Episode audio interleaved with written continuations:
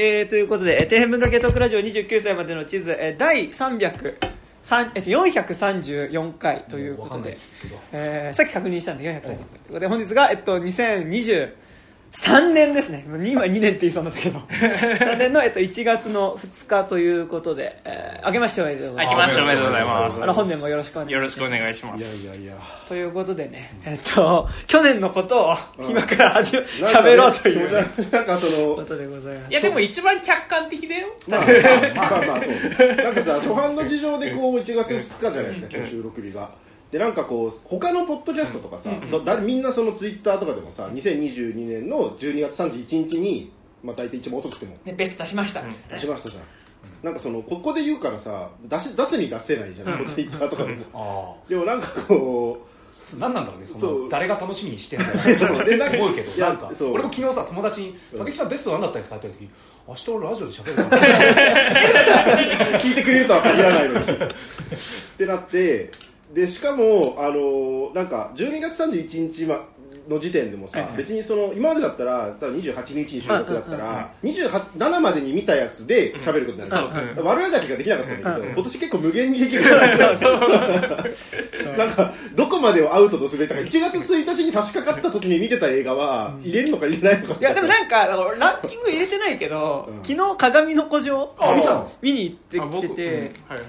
でなんかなんだろう。いやなんか俺そんな悪くなかったお前らそのみたいバースデーワンダーランドと同じ。ないやバースデーワンダーランドより多分だからねいやでもだったじゃなかったらやばいよ。俺結構きつかったよ。あ本当？うん。ああのあれっすでもなんかもうあのどっちかっていうとカラフル寄りの話でした、うん。あー。そうそうそう。いやなんかねあれとかは別にそう鬼滅病が原敬一にも感染してしまったっていう。鬼滅よ何それいやあの全部全部あの説明台詞が。うん。うん。うん。そんな流行り病があるんですそうねまあっていうね、まあ、だからでも昨日、まあ、ランキングには入れてないんだけどだからでも昨日一応だからその2022年公開のものも見てたりするから、うん。まあなんかそのなんだろう。そう。あおののおののジャッジ。おのね。昨日あれですよ山田君のおすすめしてた、はい。あの決戦は日曜日見まありしたました。どどうでした？いや最高。はい。あーイエーイ。イエーイそう。っていうね、まあ、だからさ結構だからでも逆にちょっと年明けぐらい結局さ年内って忙しいじゃないですか。忙しいね。そのね、年末年始あたりってバタバタするしさ、何かとね。まあ別にまあ行かなきゃいいけどさそのさやれ飲み会だなんだみたいなこととかさ。なんかこうあったりもねするしさなんか。だからやっぱちょっとこう正月休みになって、うん。あ時間ができたじゃあちょっと UNEXT でちょっとあの今年の前半ぐらいまででやってたやつとかちょっと見れてなかったの見ようかみたいなね、うん。こととかちょっとやっぱねあの少しあの年明けぐらいのこの距離感、うん。とてもなんか心地いいですね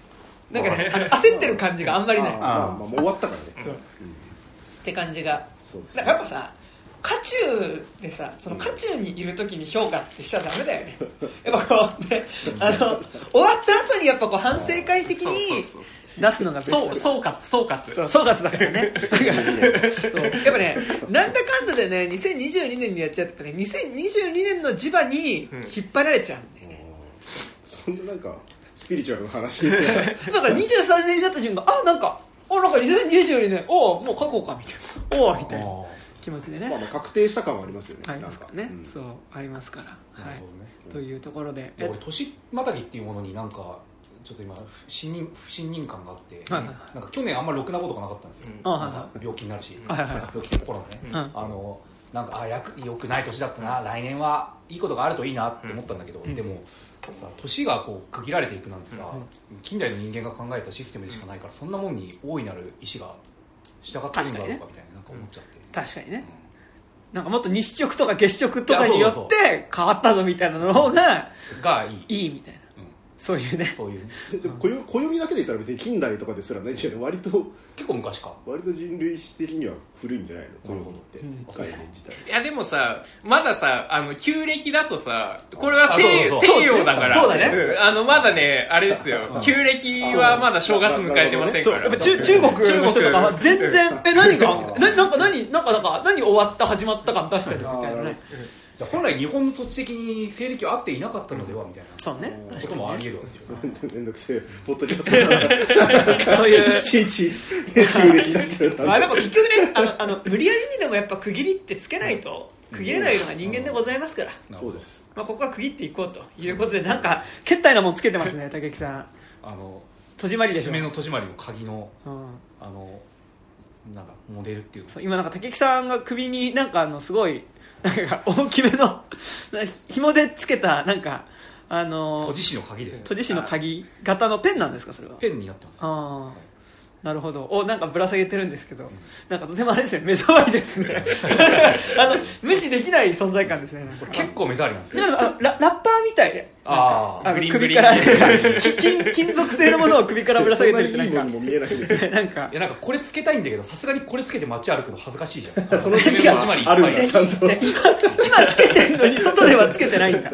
やだから内側のこういうなんかあうん。の知り合いには会うけど外じゃないみたいな場所ないとつける。俺最近あのクラピカの指輪も買ったんですよ。ハンターハンター。のなねなんなの？すごいね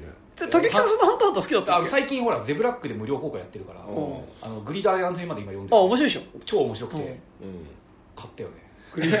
なんかさ言っちゃ悪いんだけどさあのクラピカの指輪ってなんかもうその中二感すいごいよね。や俺もなんかあの平成の小学生の中二病じゃんって言われて。うん。俺が小6の時に買ったもんそういう。ああうん。で僕あのゲットバッカーズのあのなんだっけあの紐使う人の持ってた針とか持ってましたよ。ああアニメートで売ってて。ああの琴の線使うんですかな？あのあれ？あの女のひ女装してる人はいはいはい。のあの持ってる針とか。名前全然出てないけど。かか。掛け印だったかなあなんとか流みたいなやつそうそうそうそうそう。とか持ってましたけど。でもなんかねあの今竹さん現在進行形でそれを買ってるっていうのがなかなかね。うんもう一切の躊躇なくなったそういう中二病的恥ずかしさそういやでも街でつけれないでしょ。な まあこれはちょっとさ時期的なものもあるじゃん。ああいつ。あ流行りに乗ってるのかって思われえてクラピカの指輪は結構つけてんの？あの昨日街つけて街に出た。すごい。夜の街だったからまだそんな出られない。今度から出ようと思う。ねあとあれねクラピカの指輪ってあのチェーンが5本の指ごとにビヨンってなってるからめちゃくちゃ邪魔なんですよ。でご飯とか食べれるの食べれないし手洗う時にジャンジャンとかなるから。だってあれ日常生活で出す あれじゃないよ。あれじゃないあのあれ幻影旅団のやつを殺す時に出すものだから。しかもクラピカはなんかあのなんレンでなんかちょっと抑制してなんかこうジャラジャラなんないようにしてんだよね。そうそうそう。レンデとかさ。そうそうねレンデね。レンデございますけど。はい。ということで、えーまあちょっとここから、えっとさえっと、本日流れとしては、えっと、僕たち4人の2022年映画ランキングを出した後にちょっとリスナーさんから結構今年もあのありがたいことにメールいただいたのでますえーそれを読んでいくという形に、えーしていこうかなと思うんですがなんか最初ランキングの前になんとなく2022年なんか映画多分ランキング作る中で振り返ってみてなんかこんな年だったなみたいなのありますか？はい。なんか。はい。なんかなんだろう。あ自己紹介とかして。あそう自己紹介。自己紹介。ねあどうも、えっと、部長の山田です。そして。どうも金内武樹です。はい。どうもレイトです。あどうも高島です。はい。そして今あのちなみにあのスペースを。あの初の試みですが収録中のスペースっていうのをやってて今なんか3人ぐらいなんかねあの聞いていただいてありがとうございます。あの、どっかのタイミングですかもしれないですけど、あの収録こんな感じなんだなっていう、まあ結局その後で音源と変わらないんですけど。収録こんな感じなんだなってさ別にその編集してないから。編集してちゃんと編集してる系の番組だったらさあのあそっかみたいな。うん。切ってない切ってないところこんなとこ喋切ってるところこんなふうに喋ってんだみたいなさあるけどほぼないっすから。垂れ流してるから別に変わんないんだけど、ないっすけど。スパチャ ありがとうございます。スパチャとかないですね。これできないのかなそうよ吉木さんポジションでしょ。ブラックホールだけどまああスパチャありがとうございますありがとうございます。スパチャに反応する唯一の。そう。ブラックホールブラックホールっていう感じで、ね、ございますけど、はい。まあ、というところで、まあ、2022年の映画なんはい。か振り返ってみて、なんか全体なんか傾向こんなんあったなとかありますか？なんか毎年言ってるけど不作って思ったんだけどそれは俺が悪いから、あーうん。作どこら辺で思いましたなんかなんかあんま面白い映画なかったなみたいな。なんか年々それ思う気はする、なんか。でもそれは多分年取ってんだって。もうそうだし俺がなんか本数見てないみたいなうんのもある、あーそううん。なんかでもなんかちょっと俺もまあ不不作感は、まあちょっと感じつつ、サスターはいいいやでも不作って言った年のなんかベストワンツーが例年のベストワンツーに比べて見劣りするかっていうと別にそんなことない。ですね。ミドルミドルライン。うんトップ層は大体同じクオリティなんだけど なんかベスト7ぐらいになってくるとちょっとあれっていう。あの2016年とかさやばかったじゃん。あの豊作すぎて、うん。あのうん。何普通のあのベストに入れない映画とかでもさ、うん。なんかもう日本映画当たり年すぎて、なんかベスト10に全然入れてないんだけどなんか話題が出た瞬間にみんなうわーって喋るみたいな、うん。なんか時点が15本ぐらいありますよね。うんそうねなんかでも一加減あるみたいなうん。別にそんな今年はないみたいな。そうなんだよね。別になんか10本選んで時点とかもまあそんなにうんうん。うんなんかその外すことにへの躊躇はそこまでないぐらいのラインになってるかしましたね。ね。なんかでもその A24 周りの映画なんか多分その2016 A24 が扱ったのは18年か。18からか全然聞いたことないよね。18あたりのさなんか時はさなんかそこに対する熱量って結構あったじゃん,、うん。なんかやべえみたいな、なんかでももうそこら辺の監督がなんか新作を作ることってなんか結構もうちょっと慣れてきた感じというかさ、うん。まあ結構それもグリーンナイトとかさ、はいはいあといや今年は面があったんですよ去年か、うん。あ去年ね、うん。そうゲグリーンナイトとかメンとかさあとなんだ結構あったじゃん。あのあれって言ったらアフターヤンとかもそうでさ、うん。あーまあのそうか監督はあれだけどでもうん。A24 だしさ、うん。なんか結構でもその A24 あたりのお新しいみたいな感じっていうのはなんか割とちょっと落ち着いてきたなというか、まあてか一ジャンルになりましたね、うんあの本当にこれあの見てないかもしれないですけどあの2022年版の「スクリームが今年ねその日本では配信するようになってネットフリックスが入ってて、あのーまあ、海外ではもちろん公開されてヒットしたんですよ珍しく。でウェス・クレーム死んだ後の初めてのシリーズで、まあ、実質の事実上のリブートかと思いきや、あのーちゃんと5だったんですよ、であの2022年の、まああのー、1作目のいろんな意味での関係者たちが、まあ、血縁者たちが集まってくるんだよ、なんか。あのすっげえ無理やりになっててあいつには隠し子がいたみたいな。元のシリーズがさティーンエイジャーが主人公でさ1作目の時点で大半死んでるわけだからさそそいつらの子孫なんてあんまいるわけないじゃん。でもなんか無理くり隠し子がいましたとかでもう出てくるんでいっぱい。でその人たちがなんか殺したり殺されたりするんですけどあのその中で要はそのスクリームってもともとが13日の金曜日のあの犯人は誰でしょうみたいな。あことでクイズ出す。要するにこう昔のあのホラー映画を現代の視点でもう一回まあてかメタホラーそうメタホラーでパロディにするみたいな、で今回出てくる子たちは2022年が時勢だから、あのーもう2005年生まれとかでスクリームの1作目どころか3作目のとかの時点でもまだ生まれてない子たちなの、で劇中でも一応スタブっていうシリーズとしてスクリームが存在するわけですよ、であのそこで冒頭のその1作目と同じ会話を電話でご信犯犯人とするっていうシーンがまた再現されるんだけど。世代的に知らねえよって。そうそうそう。でそこで「いやあのあ見ました見ました。あのあれねあの90年代っぽい映画ね」っていう。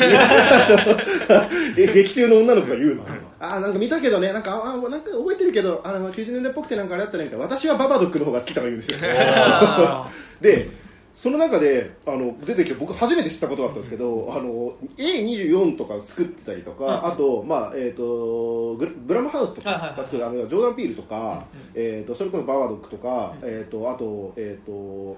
ウィッチとかね、ああいうののことを総じ総してあの称して、えー、とエレベーテッドホラーっていうらしいんですよ。へもうあの要はあのちょっとこう現なんかちゃんとテーマみたいなものがあって、なんかちょっとアーティスティックだったりするようなホラー映画のことをエレベーテッドホラーって言いますっていうそうワードが出てきてだから俺らがなんかここ3 5年ぐらいの間で、え A24 っぽいって言ってたやつはもう呼称があるエレベーテッドホラーと呼ぶんだと。あであとあの最近すっげえ多いでこのスクリームもあのそれをパロってるんですけど、うん。あの要は「ジュラシック・ワールド」とか「うんスター・ウォーズ」とかのああいうこう昔のシリーズを出演者ちょっと新しくしつつ、昔のやつらも出しつつで盛り上げていくタイプの続編、じじいとパパの同窓会映画そうそうそう。まあジュラシック・ワージュラシックワールドとかねあれらのことをあのレガシークエルって言いますので。ああもう嫌な言葉。なんかでもさちょっとなんかレガシークエルって多分なんかちょっと若干バカにさがにもあると思うけどさ、うん。なんかちょっとあれだね。なんかそ 荘厳な感じがするのがまたムカつく。まあ多分なんかいい意味でも悪い意味でも使われる言葉なんですよね。ハロウィンのあの2028年版もレガシークエルでもあるけどまあでもそれは傑作ではあるよねみたいな。感じだったりとか。まあするんで。まああとうん。あれかアフターライフとかゴーストバスターズ。あそうね。そうあれも完全なレガシークエルだしまああの今後も多分山ほど出てくると思う。ん。ですけど今年はインディ・ジョーンズありますからね。ねあれはあれはシークエルだ。シークエルか。ご本人出てインくるディ・ジョーンズはねめちゃくちゃ楽しい。なんだよあれはちゃんとしたシークエルです。マンゴールド。ただその世代交代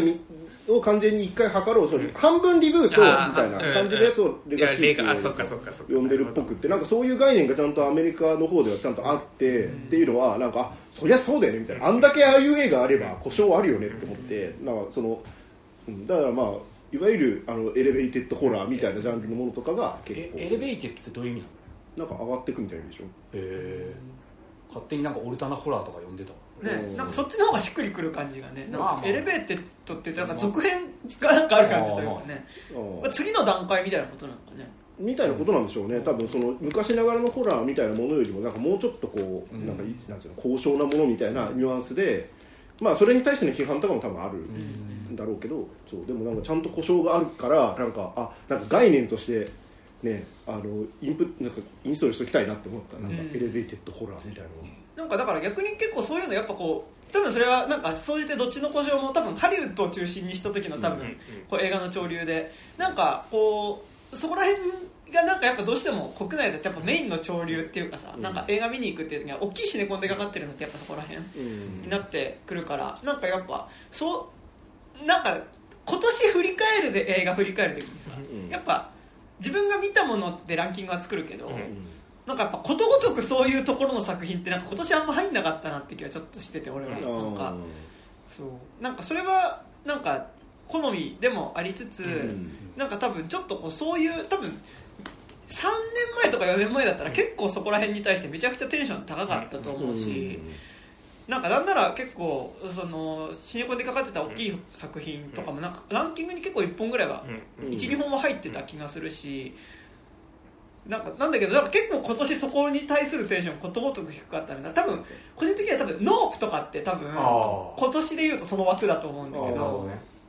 なんかまあ僕はノープランキングってベスト10とその候補にも多分入ってなくてうんなんか結構こ個人的にはなんか割とそういうところにテンション対するテンションが割となんか低かったね。ね、あとた僕の今年の一番こうモードとしてあの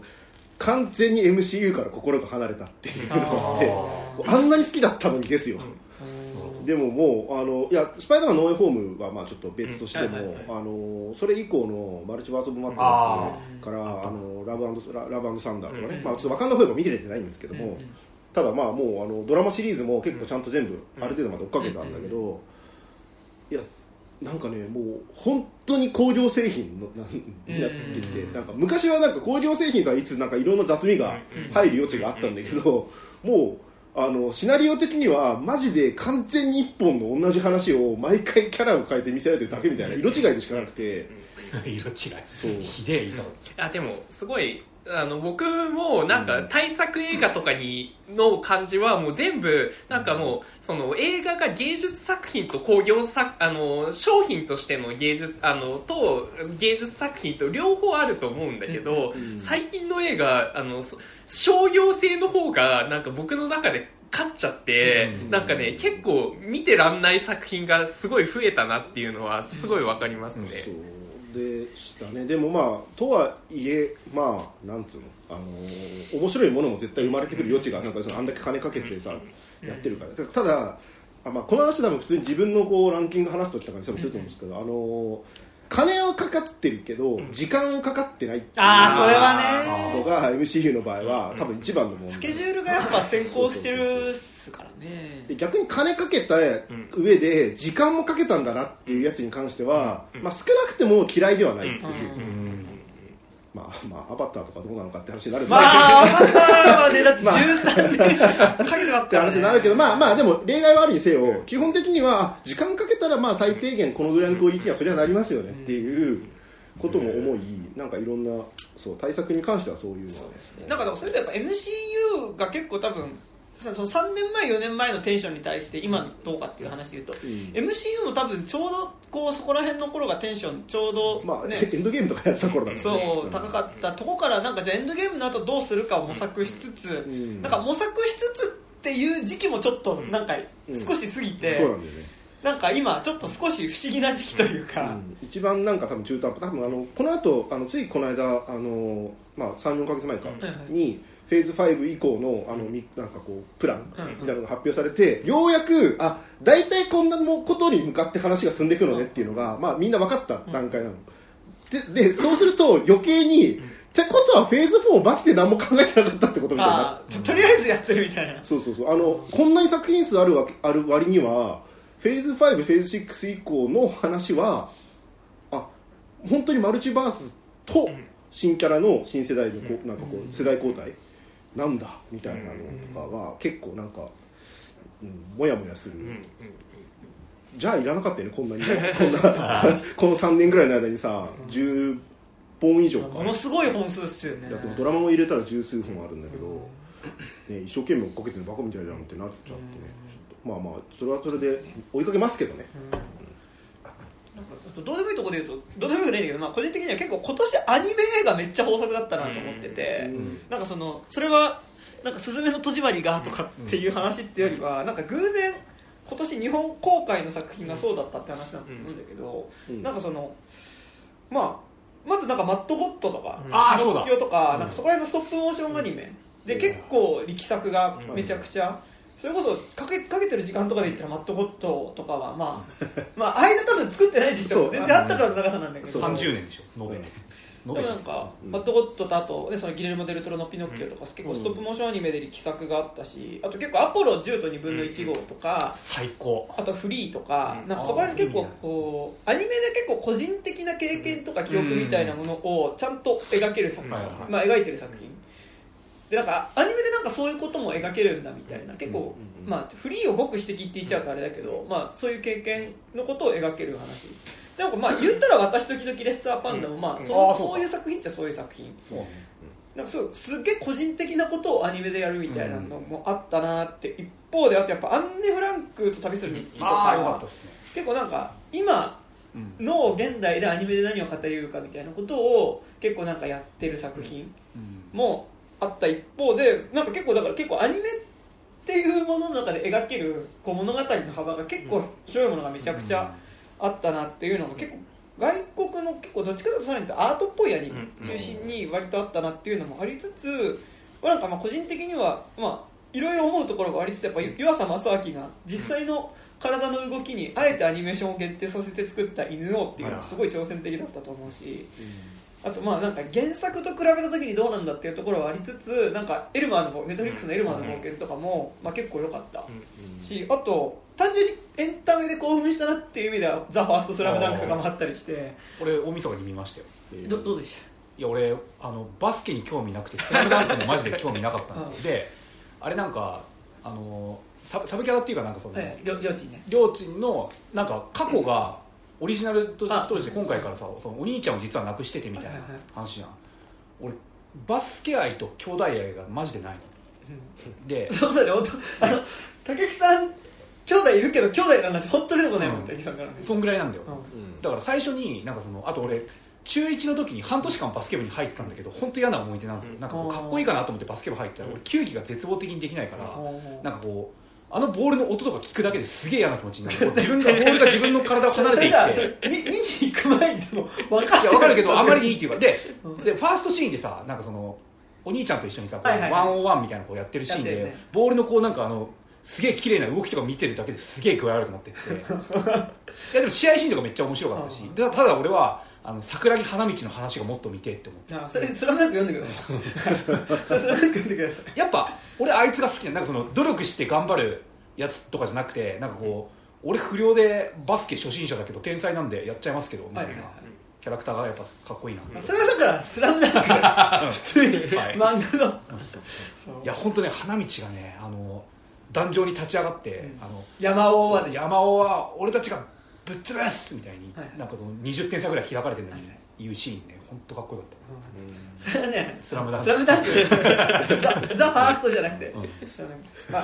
で結構だから割と今年その個人的に、まあその公開年が日本公開年が偶然そこだったってことだと思うんですけど、なんかめっちゃいろんな種類のアニメ見れたなっていうのと、あアニメでこういう話も語れるんだみたいな。わかるフリーとかに関してもほぼドキュメンタリーみたいな話だから、あできるんだみたいなのが結構こう見えてなんかすごい豊豊作だったなみたいなのはなんか良かった点としてた、あったりしましたけどね。俺マッドゴッドあのもう1回見たら絶対ベストに入ってたんだけど、うん。1回しか見れてなくてちょっとなんか前半あー。10分ぐらい寝ちゃったあまあ寝るのはわかる。眠くなるじゃない、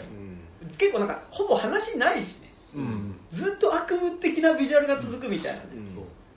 でもなんかこんなこと言うとすげえ普通の話だけどラスト5分とかこんなすごい映像見たことないよみたいにマジで思ったし。いやーまたことすごい。うん。なんかお酒飲みながら見たよ、うん。なんかはい。なんか初めてこう2001年宇宙の旅とかに触れる瞬間になんかティーンの頃とかに触れるとさ、うん。はあみたいになるじゃん。こんなすごい芸術がこの世にあったのかみたいな多少なるじゃないですか、結構それに近いようななんかね気持ちになれたし、中盤のねうん。うんこ人間はいはいがひたすら強制労働みたいなことをさせられてうん。何を生み出すわけでもなく、うん。なんかこう人を殺すため自分たちを殺すための機械を自分たちで動かしてるみたいななんかうんこ人間たちがずっとこうぐるぐる回ってるとことかなんかもうあ地獄だけどすごいなんか、うん。めっちゃかっこいいみたいな。俺あのやっぱ後半から出てくるあのペストマスクつけたなんかジャラジャラのなんか気持ち悪いやつが、なんかなんか芋虫の胎児みたいなのをずっと運び続ける一連のシークエンス本当に良かった。そこからラストに繋がっていくなんかお寺とかでさなんか地獄絵図とか結構出たりしてはいはいはいさなんか結構なんかちっちゃい頃地獄絵図とか見るのすごい好きだったんだけうんわかどなんかねほぼその快楽だったんだよね。うんそう。うわーみたい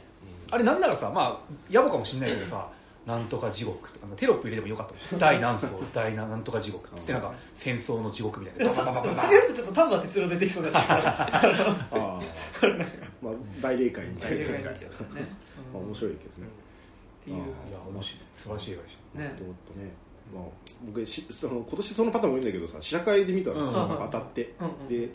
まあトークショーとかあって、うん。なんかそこでこうフィル・ティペット好きのな誰に登壇したかちょっと忘れちゃったんですけど、はい。なんか人たちにこう解説を聞きながら聞きながら見終わった後に聞いて、はい。ようやくなんかあそういう経緯でそうやってできたんだねって思ったんですけど、いや30年なんかこうなんかその制作に30年かけたっつって毎日しこしこ30年作ったわけでももちろんなくて マジ多分途中20年くらい作ってない期間あるんですよね、でなんか途中からあの若いスタッフとかがなんかこういやもうやりましょうよみたいな感じでこう参加してって作っていったってなってるからなんかあまあ30年まあ 結構予告とか出てその 制作期間30年っていうのはちょっと嘘だよね。ちょっとさすがに盛りすぎてるよなとか。あと俺はなんかそのその超さロストテクノロジー的なこうストップモーションアニメのんうんすげえやつを見ると思って見に行ってたから普通に実写やんのかいっていやそこがいいんじゃない？ですかていやなんか俺はちょっとそこでちょっと心が離れてしまって、えなんかストップモーションにこだわ何くくりすぎてないみたいなのもすげえ良かったし、うん。うん。実写も CG も全然入るしなんかもう。そそれがありだったらこのストップモーションでわざわざ一コマ一コマ動かす意味ってじゃあ何って気持ちになっちゃったんだよな。あーあーなるほどね。それってじゃあフェティッシュでしかないじゃんみたいになりかねないみたいななったのまあでもフェティッシュの映画ではあるからね。まあまあまあ逆にほぼフェティッシュあフェティッシュなかったらあんまりうん。意味がないタイプの映画だから、うん。なんかずっとフェティッシュ見せられてるねみたいなですね。だからまあそこにちょっとは心が離れちゃうとね、うん。もう結構見てらんない。でもあの地獄絵描くにはやっぱあのフェティッシュっていうか質感は必要だったとは思うけど、うん。本当におぞましく見えるからうんうんうんねなんか、うん。いやなんかすごいねマット・ホットとかも、うん。あとピノッキオとかもその意味では結構同じ方向のグロテグロテスクな感じ、まあ、ギレルモ・デルトロだから、うん。まあ、グロテスクな話ではないんだけどなんかちょっと要所要所にちょっとやっぱそのデルトロ味があって、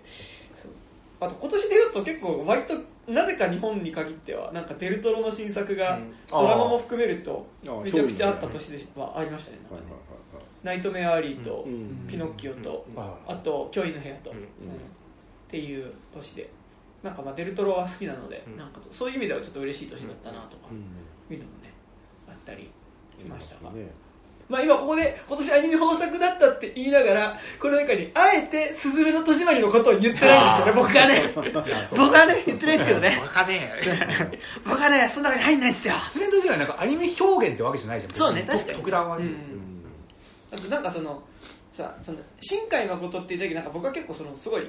あのこう透明度っていうか、うん。空気の透明度がむしろそこのレイヤーだけ現実より爆爆上げしてる感じのうん。ビジュアルなんか透明すぎないみたいな。うん。透明すぎないかこれみたいな。ビジュアルをこそ好きだったし、はいはいなんか多分今の日本のアニメってなんかそこの影響って実はあるじゃん。新海誠作品じゃなくても、いや超ある。この背景透明すぎねみたいな。ここ12年ぐらいのさポスターのさ「君の名は」みたいなポスターのアニメ映画ありすぎじゃない？なんか毎月公開されてたよねなんか。でもなんかそのなんだろううんとこういうこと言うとすごいなんか新海原理主義者みたいで嫌なんだけど、まあ、原理主義者じゃないんだけどさ。やっぱなんか秒速5センチメートルの時とかはなんかもうほぼなんかその透明度を見るみたいな感じだったん。だけど、なんかやっぱこう「君の名は」以降やっぱ透明度はまあ一旦まああるけど、うん。よりは話見てくださいみたいなうん。感じになっててなんかそのなんかちょっと異常な透明度を見るみたいなうん。快感ではなんかなんかそこが結構深海アニメのアニメの気持ちよさだったから、うん。なんかちょっとそなんかそこは本当薄くなってきたなみたいな、うん。なんかなんかその新海誠のフェティッシュなんか自分がいいなと思うフェティッシュがそこだったから、うん。なんかちょっとそこがちょっと薄やっぱ今見ると秒速5センチキラキラしすぎててやばいからねなんか、うん。あの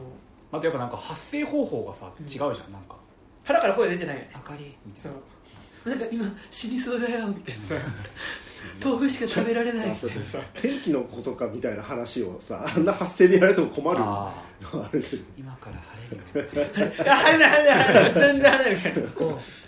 行こうっつったらさあのねあのスカウトマンから救えないよね。そう行こでスカウトマンもそういう感じかもよ全員温度が違うそこでラットとかがかかってももう無理じゃんそうねラップの音楽洋次郎に消されちゃうよね。上げれない。このガキ 黒沢キッシュで書いてる。鉄砲の音とかもどんどんこう軽くなっててパン。パ ン黒沢キッシュじゃねえかみたいな感じに。僕はあの人に会いたいんだ。本当に？会いに行ける？大丈夫？みたいな感じで。ねなんかだってあるのでというね。いろいろ感じで。ねありますが。はいいきますか？いきますか、まあまあじゃあどの順番でランキングいくかっていう。網だくじします網だくじしますか？あはい。恒例の。じゃあ、みなくじで、えーランキングを決めたの。あ、なんか結構スペースも見に来てくれてる方がね、うん。結構いてありがとうありがとうございます。いますみんな見えてるよ。見えてねえんだ。見えてねえんだ。な、これね。見えてんだったら帰るよ多分。みんな怖いから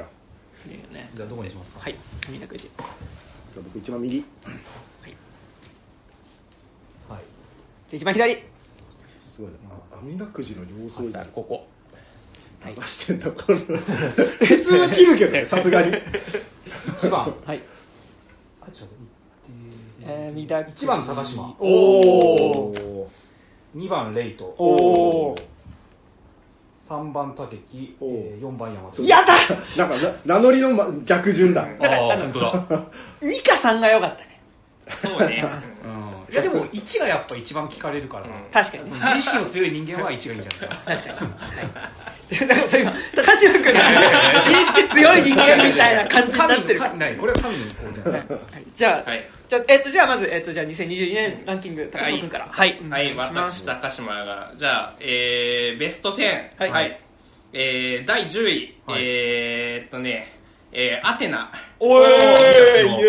えー、第9位、えー、戦争と女の顔。おーえー、第8位、えー、ナイトメアアリー。おーいえー、第7位、クライマッチョ。おーえー、第6位、えー、ノベンバー。おーえー、第5位、え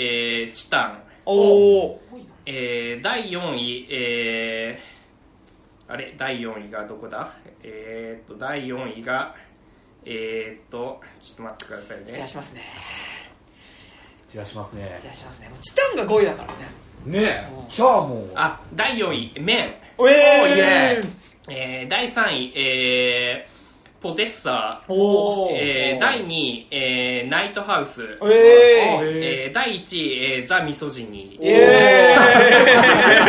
ー。イイエーイ。すげえランキング。すげえランキングだ。えっとね、今年はね、あのー第6位以上がもうほぼ中、まあ中規模か小規模のジャンル映画っていうことにして、うん。まあなんでかっていうと、あのーなんか、さっきも言ったんですけど、なんか映画の持つ商業性になんかすげえ吐き気がする1年になってしまって、なんか、それで、その中で、その唯一、その、ホラー、ホラーとか SF っていうジャンルのみが、その、ギリギリなんか、その、アート性みたいなものを担保してくれる僕の中でのジャンルだったので、もう基本そその線で、あの、ランキング組み立てるしかなかったかなっていうのが一番ですね。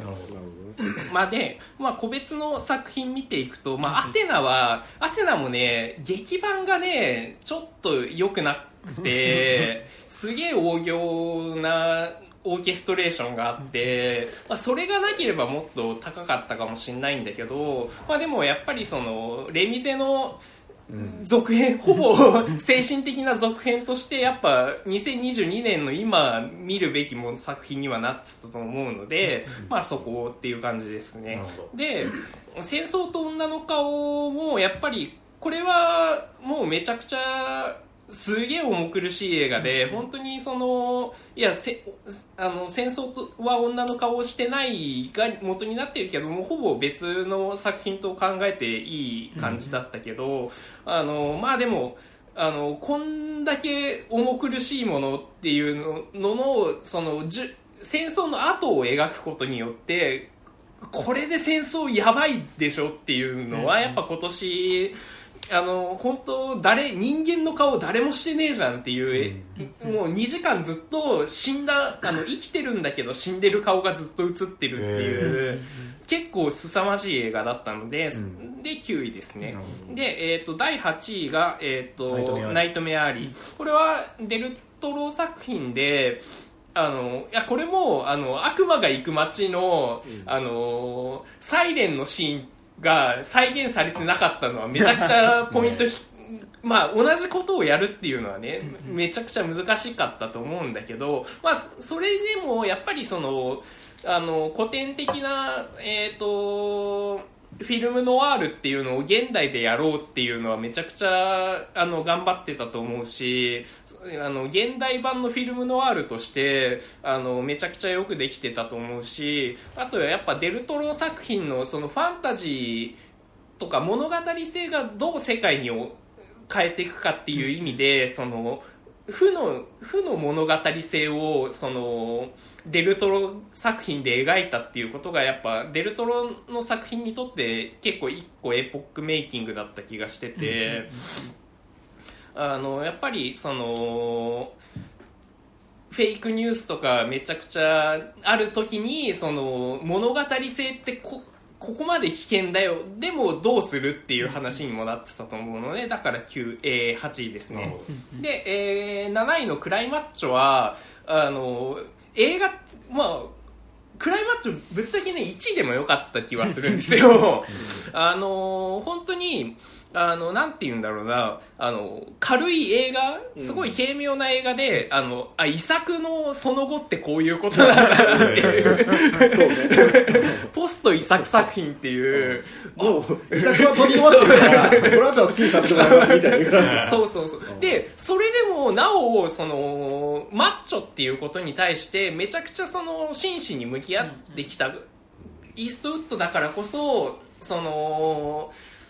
自分たちマッチョ、この世界において生きるににはやっぱマッチョって必要だよねっていうところからちゃんと物語を作ってるっていうところがすごい良くてその降りればいいんだよっていうその単純ななんかこうトキシックあトキシックマスキュラリティからこう降りればいいんだよっていういや降りた後どうすんのっていうところに正面から向き合ってるしその有害さっていうところって何が有害なのっていあうー。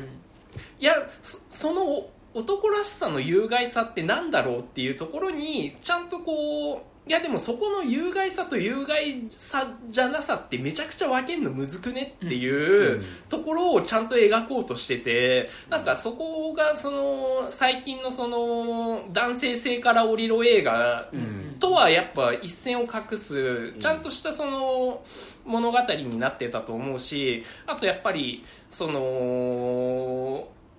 なんだろうなあの僕らの層向けっていうことがすごいそのあんまりやっぱ最近のあの男性性から降りろ映画ってすごいリベラルで、ぶっちゃけこうミドルクラス以上のものあの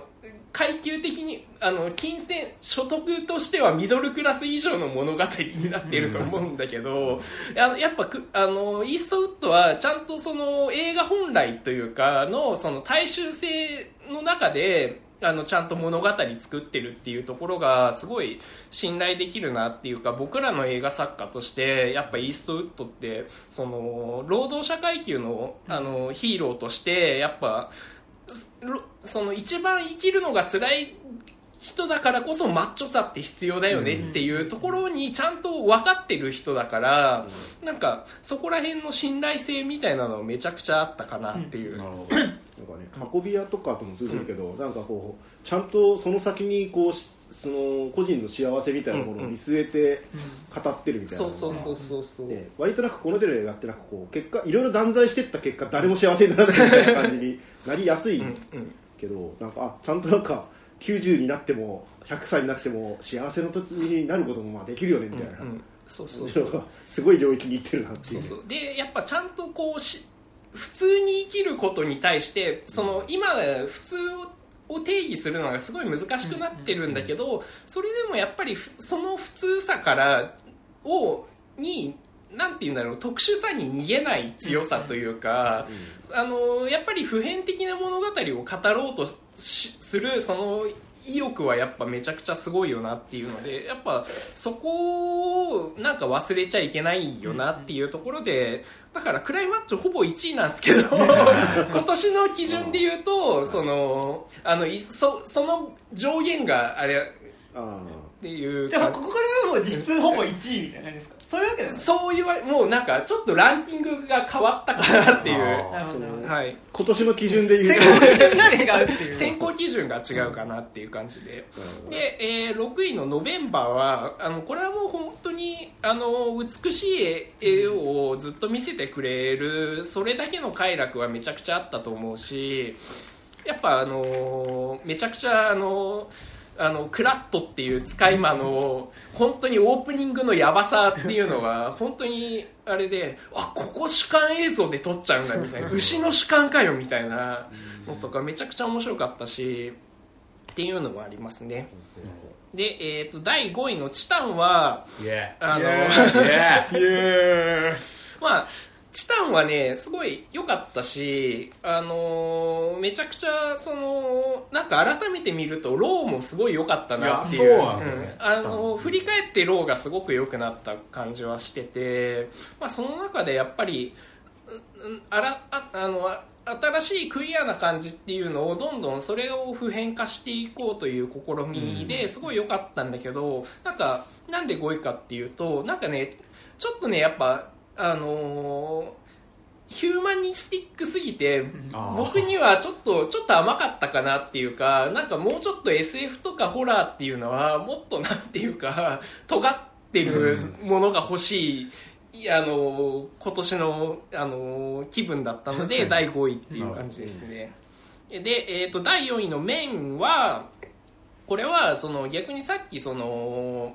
あの男性性から降りろ映画をちょっと批判したけどあの面とそれがそのそういう系の映画が違うのってどちらかというとその社会的なあの男性性から降りろ映画はすごく多かったんだけどそれがその個々のうん。生活の上での男性性から降りろ映画ってそんなになかった気がしてて、でホラー基本ホラーってさその男のさその一般的な男性の普通から始まってるじゃないですか、そのどそこから外れたところがホラーだったり、まあ、サイコとかはさそのあのサイコホラーだからさ、狂った男とかが出てくるけど基本的にはさ狂った女とか女が怖いとか、そういうその男普通の男から外れる人たちが怖いっていう話を多分今までのホラーってすごい多かったと思うんだけど、逆にその普通の男が一番怖くねっていう、そこの発想の転換というかでしそのそこで逆にそのそこの普通の男の怖さを解くことによってあそこからちゃんとあの降りることができる可能性を。あこれってやっぱダメじゃね？みたいな。まあただ面に至っては、あいつは降りて大変なことだ 上から降りた結果。降りたっていうか飛び飛び降りた降りた結果。いやでもあれはさそのあれもなんていうの？あの男の欲望のさ、あの嫉妬の、あのダメな表れというか、あれはすごいね。あの気持ちすごいわかるから。あれね本当にねそれは絶対に描かないでくれっていうのをやってくれた、ん。やってくれたな。バイ上島竜兵ですよ本当。やってくれたな。そう。本当に、う。ん、あれはすごいわかるからやっぱうん。なんかね。男のめめしいボールをそう。なん かちょっとこうさ他人事結構やっぱなんかじ自分にこの要素がないとはちょっと言えないところなんなんですよ。いやね。うん。あ何？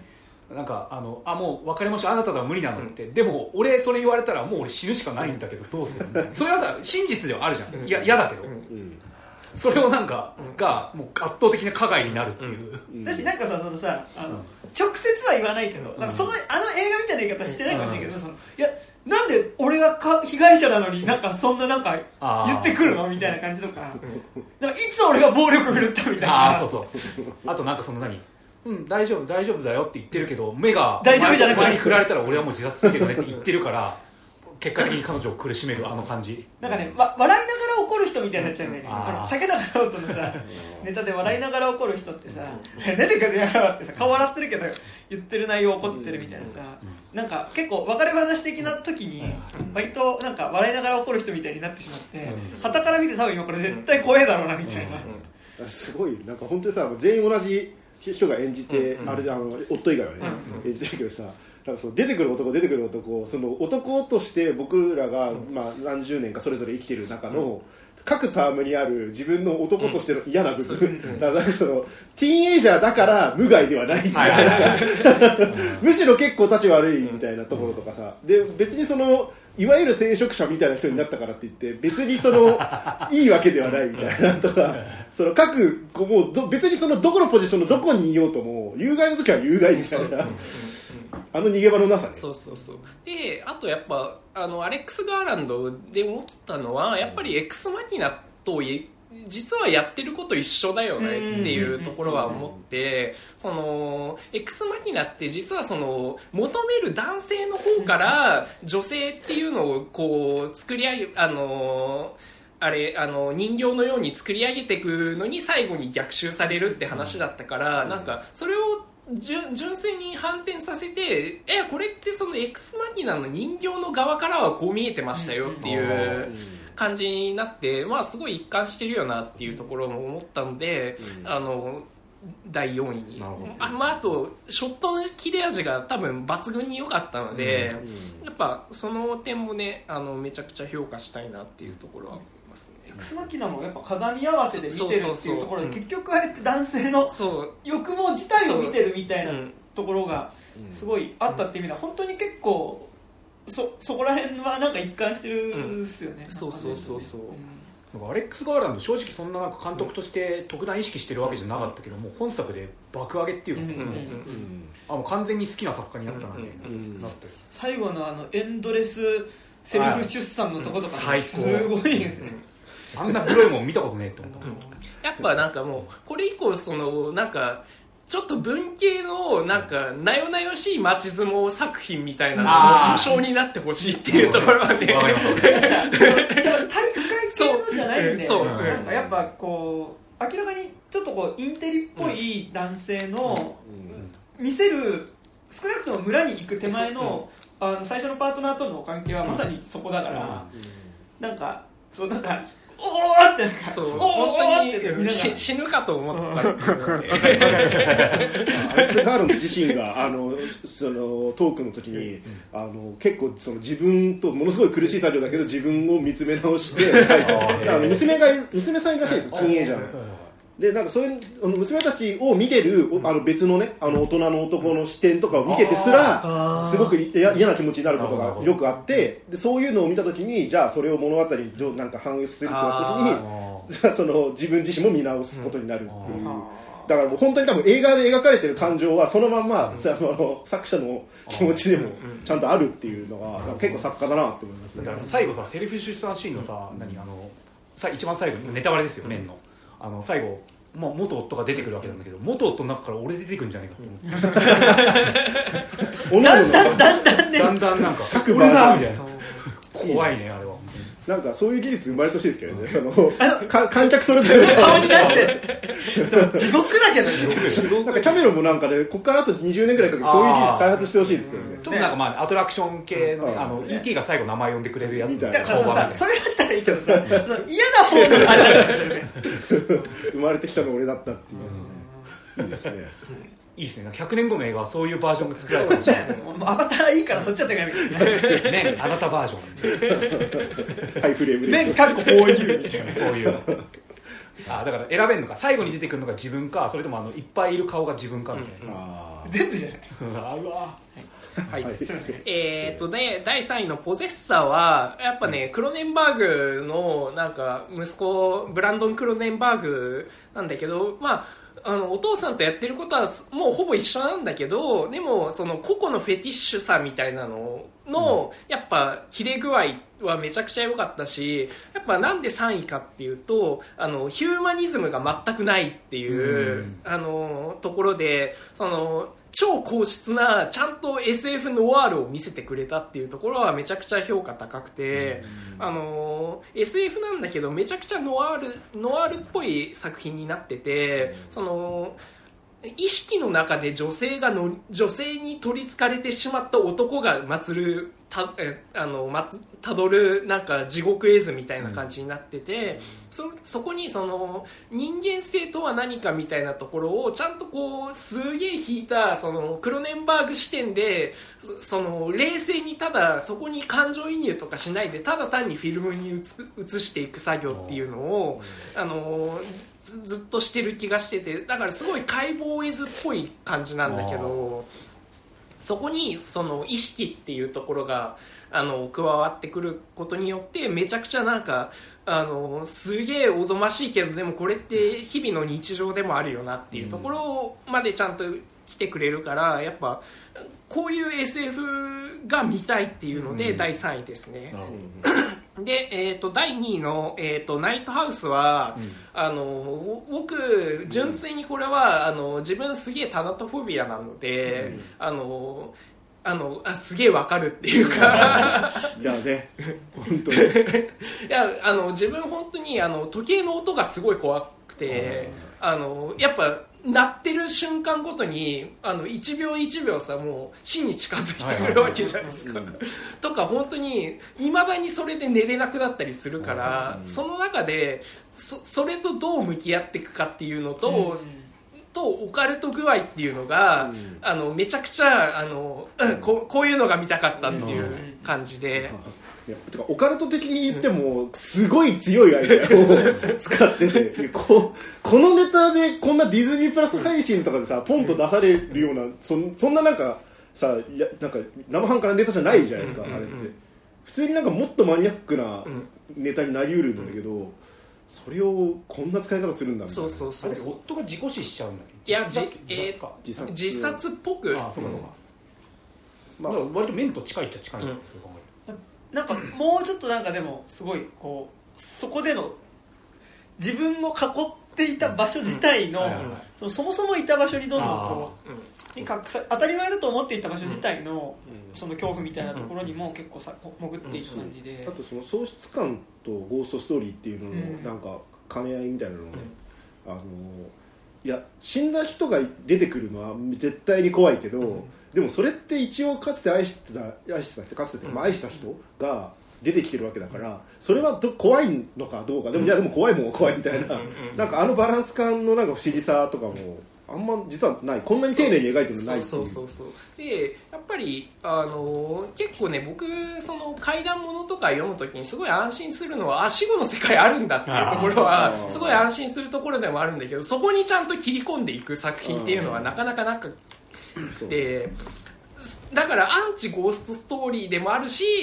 うゴーストストーリーでもあるっていう、うん。すげえ新しいバランスだったと思うしでもその語り口っていうのが途中すごい、あのーミステリーというかサスペンス映画調になってどんどんあれこれってどういうことなんだろうっていうところはすごい、その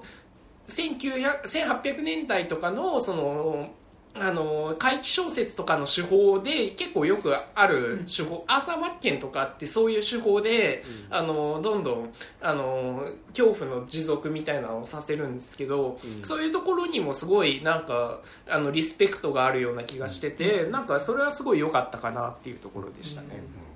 で、えー、と第1位の「ミソジニー。は 」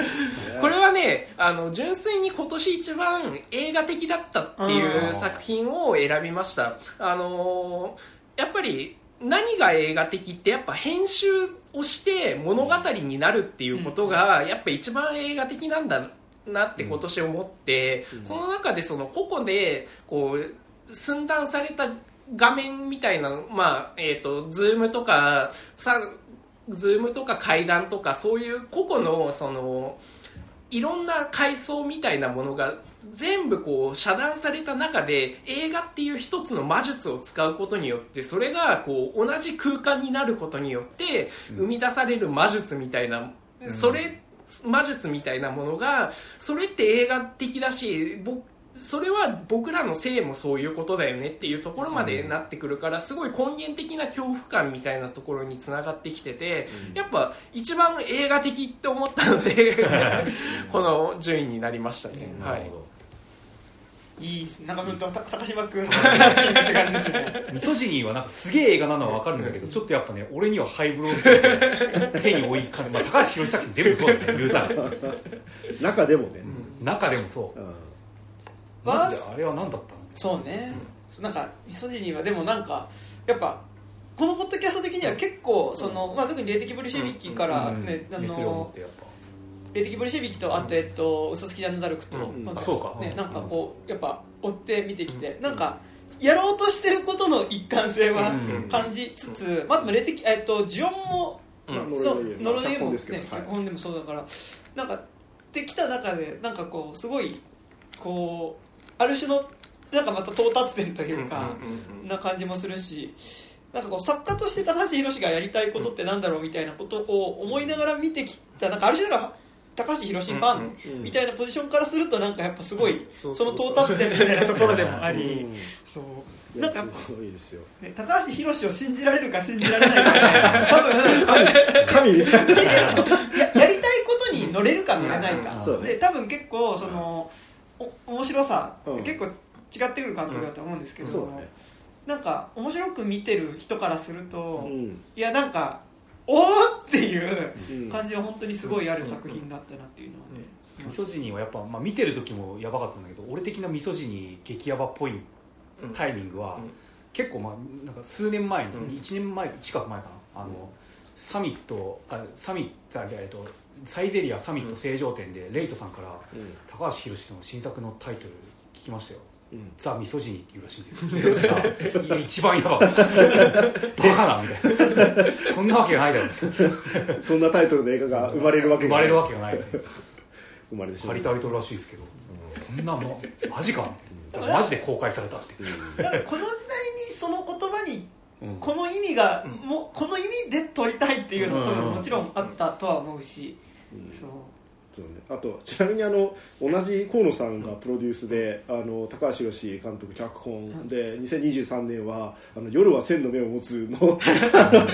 リメイクを撮るっていうなんか河野さんがツイッターで言っててあの要は高橋さんが大学時代に撮った8ミリ映画うん。うん。のあのタイトルなんですけど、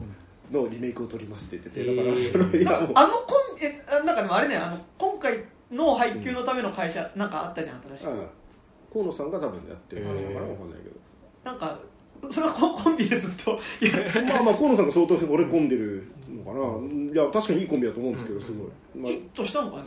味噌汁には結構ヒットしたいまだにやってたりするもんその、うん。年末の、ね新聞月でもかかってたし、結構あの少なくともそのなんつうのあの赤字でうん。その回収できないみたいなレベルではなかったんじゃないですか？ひろ広し教の。今年のやっぱ高橋宏ニュースとしてはさついになんか映像で高橋宏のあの成果が出てきて、ね。ここに鏡があってうん。さ しゃべったやつが。出せんだみたいな。出せんだみたいな。そんなフランクに出していいんだうん。あの家でなんか撮ってほしいもんねもはや。ね。本当よね、なんか実在する結構だからその三角屋敷とかなんかそのさ階段の中でだけ語られるさうん。激ヤバスポットみたいなのうちの一つみたいな感じだったんでさ。そう普通に語られる普通にいるし。ししかもなんかその何青年少年青年時代の高橋宏監督のなんかこうこここでねなんかこういうふうに過ごしててみたいな感じのノリだったけどいや怖えよって。なんかさ撮れあまりに撮りすぎててさなんかやらせかと思った最初。ね。なんかこれすごい映像でしたね。なんかなんなんかのインタビューでねそうそう言ってたんですけど、そして。ワーストどはもうそれぞれワーストめっちゃいきますか？OK なです。えっ、とね今年はねワワーストはあの結構バリ雑言になるのイでエーイ。バリ雑嬉しい言スペースになるかもしれません。あの本当に多分あのこの作品好きだっていう人はあの聞かない方がいいかもしれないですね。はい。えー、とじゃあいきます。ワースト、えー第3位激怒イエー待ってました。えー第2位スズメの戸締まり。イエーイ。えー第1位トップガンマーヴェリック。おー。いはい。もうえっ、と。まあ、激怒はトークですなんか興行収入ランキング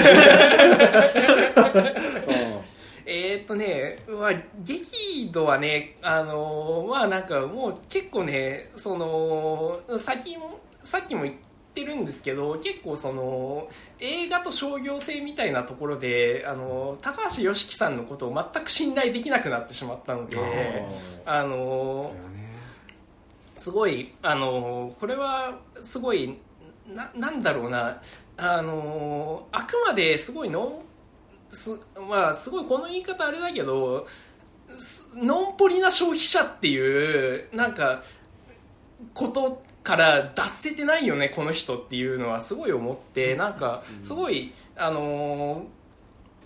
あの激怒の冒頭でその主人公がこうあの信号無視をあだ何も来てないあのもう車が全く通ってない信号を無視する主人公たちと守、ま、しっかり守るその、町の町内会の人っていうところで対比されるんだけどあれとかも見てそあの肉地図の収録の後思ったんだけど、あれってその破れるその信号無視ぐらいできるってめちゃくちゃ恵まれてる、あの実は模範的市民だからこそあの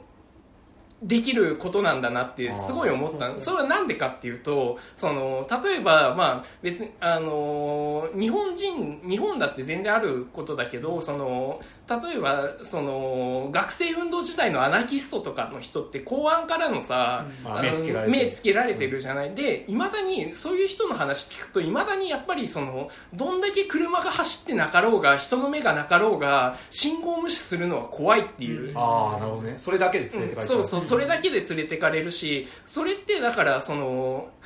あの結構抑圧的な体制のもとだとさその常に監視があって何かしらの,、みあのミスをした瞬間にしょっぴかれるっていう恐怖感があるわけじゃないですか。でそなんかその視点が入った時にえこれってなんてすごい牧歌的なななんだろうな政治観なんだろうなっていうのはすごいなんかそこを見てなんかすごい嫌に嫌な気持ちになったというか、なんか去年の映画で言うとまさにそのマイスモールランドとかが、そのやっぱ日本にその滞在する権利がなくなった時にさ、隣の県に要はなんかその埼玉に住んで東京に行くっていうのだけでもうそれがバレたら、うん。もう本当にこうルール破ったっていうので。その強制送還とかにもなりかねないっていうところでなんか信号無視じゃないけど、やっぱりちょっとしたルール破っただけでもう本当にキワキワで維持してる生活、うん。維持もできてないんだけど、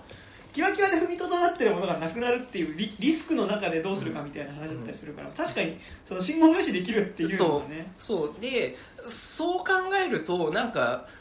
なんかめちゃくちゃすげえ牧歌的でなななんだろうな。でやっぱりその途中でさそのストリップバーはいいけどあメイドカフェはダメなんだとかそういうところから含めてえ何なのっていう。すすごいね。それが村カルチャーって言うんじゃないですかっていう。文化村! 文化村オーチャードホール!まあでもあれだよね。あのなんだっけ。収録の時も言ったけどさ、ゴールデン街界隈カルチャー。そうそうそうそうそうみたいな感じがしてなんかすごいでななんだろうな。ですごいブラックホールで YOSHIKI さんが「トップガンマーヴェリックを」あの褒めてたのもすごい原点に入ってて。ラランキングがリンク。してるのそれは許してやれよすごいね。評論家映画のランキングに関わってくるってすごいいやいやだってあのいや「トップガンマーヴェリック」のことを、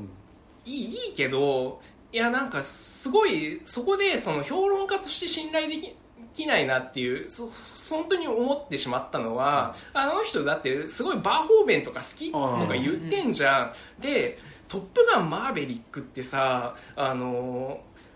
スター・ウシップトゥルーパーズがさあそう全部さあの茶化してたことを真面目に真面目というかさ、ね。本気でや本気というかさそのお前らにはこれぐらいでいいだろっていうことをさ、まあまあまあ。やってるわけじゃないですか。であれってもう海軍のプロパガンダ映画っていうことはさ、あのーどうしようもないしさそれをさそれをなんか楽しいからっていう理由で褒める人の激怒なんてって思ってしまってさ。でもただそれは本当反省あって、うん。俺も「トップガン」見ながら「え何かす何そのならず者国家のえ顔の見ないパイロット殺してこうえみたいななんかうん思いつつ見てたけど、うん。なんか俺も含めだけど、うん。やっぱ良すぎるなんか何エンタメとして良すぎるとん。吹っ飛んじゃうんだなっていううん悲しさはやっぱまあ感じた。よ、まあねそれは確かに俺もあったなでも俺興奮して楽しかったし、うんうん一番良かったかもしれないみたいなのはあった、うん俺ベストに入れてないんだけど、うんうん確かにテンションは上がっちゃったよ、うんやっぱこうか快楽をねそう。こうんう維持される快楽負け。うん快楽負け何それ AV のタイトル快楽落ち快楽落ち快楽落ち過激快楽落ち快楽落ち本当にトップガンマーヴェリックトップガンマーヴェリックによる結構だから今年快楽落ちの戦い多かったあ確かにそれはね確かにトップガンマーヴェリック俺も快楽落ちでしたねでややっぱそそその発言があった後に激怒見たからすごいいやそれはちょっとさすがになんかもうちょっとなんか表立って発言するた評論する立場ならもうちょっとなんかあるんじゃねえのかなとはすごい思って、でまあ別にそのいや面白さが上回るっていうことは全然ありだと全然ありだと思うんだけどなんかもうちょっと節操なさすぎねっていうのはでしかも「トップガンマーヴェリック」ってさすごいめちゃくちゃ80年代的なカル80年代の、うん。あのー一番そのまあ日本でいうとバブル的な価値観じゃないですか、うん。であの人とかさそのあのもともとさその旧秘宝系の人とかってさ、そういうところ嫌いだったからさ、あの秘宝やってんじゃねえのとかをすごい思ってさ、ホイチョイみたいなものに対するカウンターみたいなところがあったそうそうそう。あったけどいやあなんかええじゃああの青年あの思春期終わってなんかちょっと自分たちがいい立場になったからそういうのも楽しめましたってことなのみたいな風にもなんか。あまあでもそのやっぱバブル期のそのさ、なんかいわゆるそのさ夏はうんテニスで、うん。冬はスキーに。連れてってな。んかその恋愛して金使えみたいなさ、うん。なんかそのバブル期における若者カルチャーみたいなものに対するカウンターとしてのユースカルチャーっていうのはあったと思う。それが多分カタカナでは多分サブカルだと思うし秘宝系だと思うんだけどでもそれも含めてやっぱバブルの消費カルチャーの中の一つくりだったんだよねっていうのはあるよねなんかね。そう。でだから一番多分嫌ってた部分に今一番き接近してるよねと思って、うん。なんかその点も含めてやっぱその80年代的なそのオタクカルチャーの限界みたいなのがとあのトップガンと激怒にめちゃくちゃなんかあの現れ今年にも 象徴するなんか1年だったなっていうのはなんかめちゃくちゃして、本当になんかすごいあのちょっと映画好き界隈からはちょっと一歩引,、うん引こうかなってすごい思ったっていう、ただ俺は吉木さんは一方的に友達だと思ってるから、まあ単純にねあの吉木さんの声を聞きすぎて、それはわかる。それはわかる。見てるそれはなんか忖度しちゃうんだよね、まあでもと言いつつ吉木さんってやっぱもうそもそもの人間がなんかその消費とか、うん。なんかおもちゃ買うとかなんかそのそういう行動大好きな人だそうそうそうそう。いやだから快楽が大好きな人だから。うん。そう。いやなんかそそこの、そことやっぱそのなんか今年やっぱ僕の中ですごい消費とその欲望に関して、うん。なんかまあいろいろ本読んだりして、すやっぱそのなんかすなんなんだろうなその一番そのなんか一番そのリベラル気取ってる連中が一番保守じゃねえかよっていう、あのところになんか今なっちゃってるのでだからそのあのなんかそれだけどすごいアウトサイダーな風になっちゃってる。アイアウトサイダー気取ってんのがすげえ腹立つというかあのいやもうあなたたちってもういど真ん今のカルチャーど真ん中だし、あの中どちらかといったら保守社会的な立場もあるし保守的な人間ですよねっていうのをに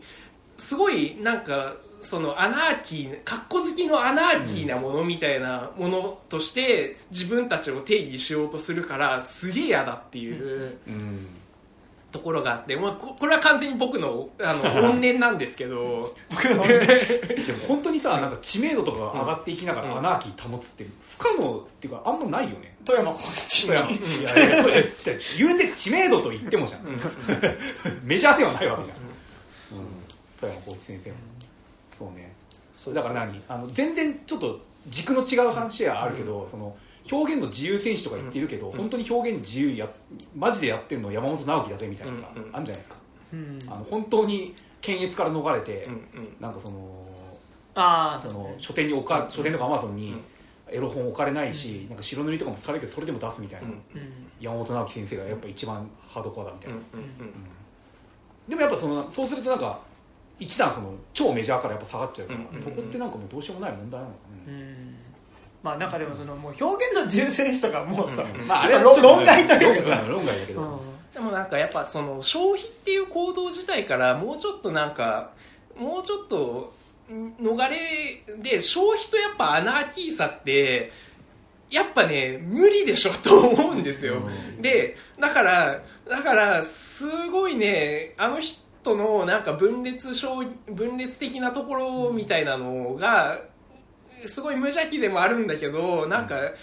結構そのやっぱ底辺労働者としてはなんか結構きつい部分があるっていうところはめちゃくちゃあったかなっていう、あある種のダブスターじゃないダブスタンダードじゃないけどなんかこうし消費をするっていうことがなんかある意味こうさ、しょ消費最高っていうことなんかとはいえ消費最高だよねっていうこととなんかその今のシステム自体を批判するっていうことがなんか両立するのかみたいなところはだからすごいある気は、まあなんかとはいえねなんか消費最高って思う瞬間まあそうそうそう。やなってしまうのでそういやわかるんだけど。難しいけどね、わかる。なんかそこに対するでもためらい自体を持ってたいなっていうのは分かるなんなら俺なんかその吉木さんって割と最初さ、なんかこうサタニストみたいな感じで出てきてるからそう思ってるのもあったけど、なんかその最近のだからそのブラックホールとか、あの高橋良樹、あのクレイジーカルチャーチャンネル TV とか見てるともう逆何？奥さんと一緒にめちゃくちゃ消費を楽しんでなんかクリスマスおじさんみたいなニュアンスの方が今強くなって友人として言わせたら大丈夫友人友人じゃねえんだお前。友人代表。お前それ怖いぞ。お前それ結構怖いやつだぞそれ。やっぱなんかそこの俺もだから、もう切り離してるかも。なんかそのアナーキスト高橋、アナーキストっていうか、まあ、サタニストアナーキスト高橋良樹っていう顔よりも、クリスマスおもちゃおじさんで、なんかその奥さんと一緒にこう Vlog で、美味しいお店行こう、あ閉まってたみたいな、タクシー乗って帰りましたとかのさなんかあ恋人まあ例えばだけどなんか恋人とクリスマス過ごすっていいよねみたいな。もうなんかホームアローンみたいなの見てる時みたいな気持ちで俺高橋良樹さんを楽しんでるようになってる今は。そうそう。正直。まあね、しまあ、だだとすると激怒みたいな映画をいやまあそうそうなんだよね。タイミングそう。で作るっていうのは。ねなんかでもそのやっぱ80そのやっぱバブル期のカウンターカルチャーの時のさ、その感じってなんかでもやっぱその消費の中でそのある種カウンターみたいなスタンスがさ、カウンターみたいな姿勢はなんかある種そういうしこうものとして消費できた頃でもあると思うから、そそうそうだからなんかやっぱ今僕らが生きる2022年に関してはもうちょっとそこの消費なんか社社会との接点持つんだったらやっぱ消費とは別のなんかもうちょっと違うせ違った接点を持たなきゃいけないんじゃないのかなっていうのがすごい今年なんか去年の僕の中のすごい命題としてあってでその点で激怒ってめっちゃ甘かったよなっていう。ところがやっぱワースト3の要因ですね、何がとは言わないけど、もう一回会おうぜこのラジオの中で。またどこかで会おうおおなるほど、はいはいえーで第2位の「すずめの戸締まりは」これはあの僕「すずめの戸締まり会」でも言ったんですけど本当にその商品としてプロダクトされた面のストーリー上の要請みたいなのが大きすぎていやもうこれはダメじゃね？っていうか、なんか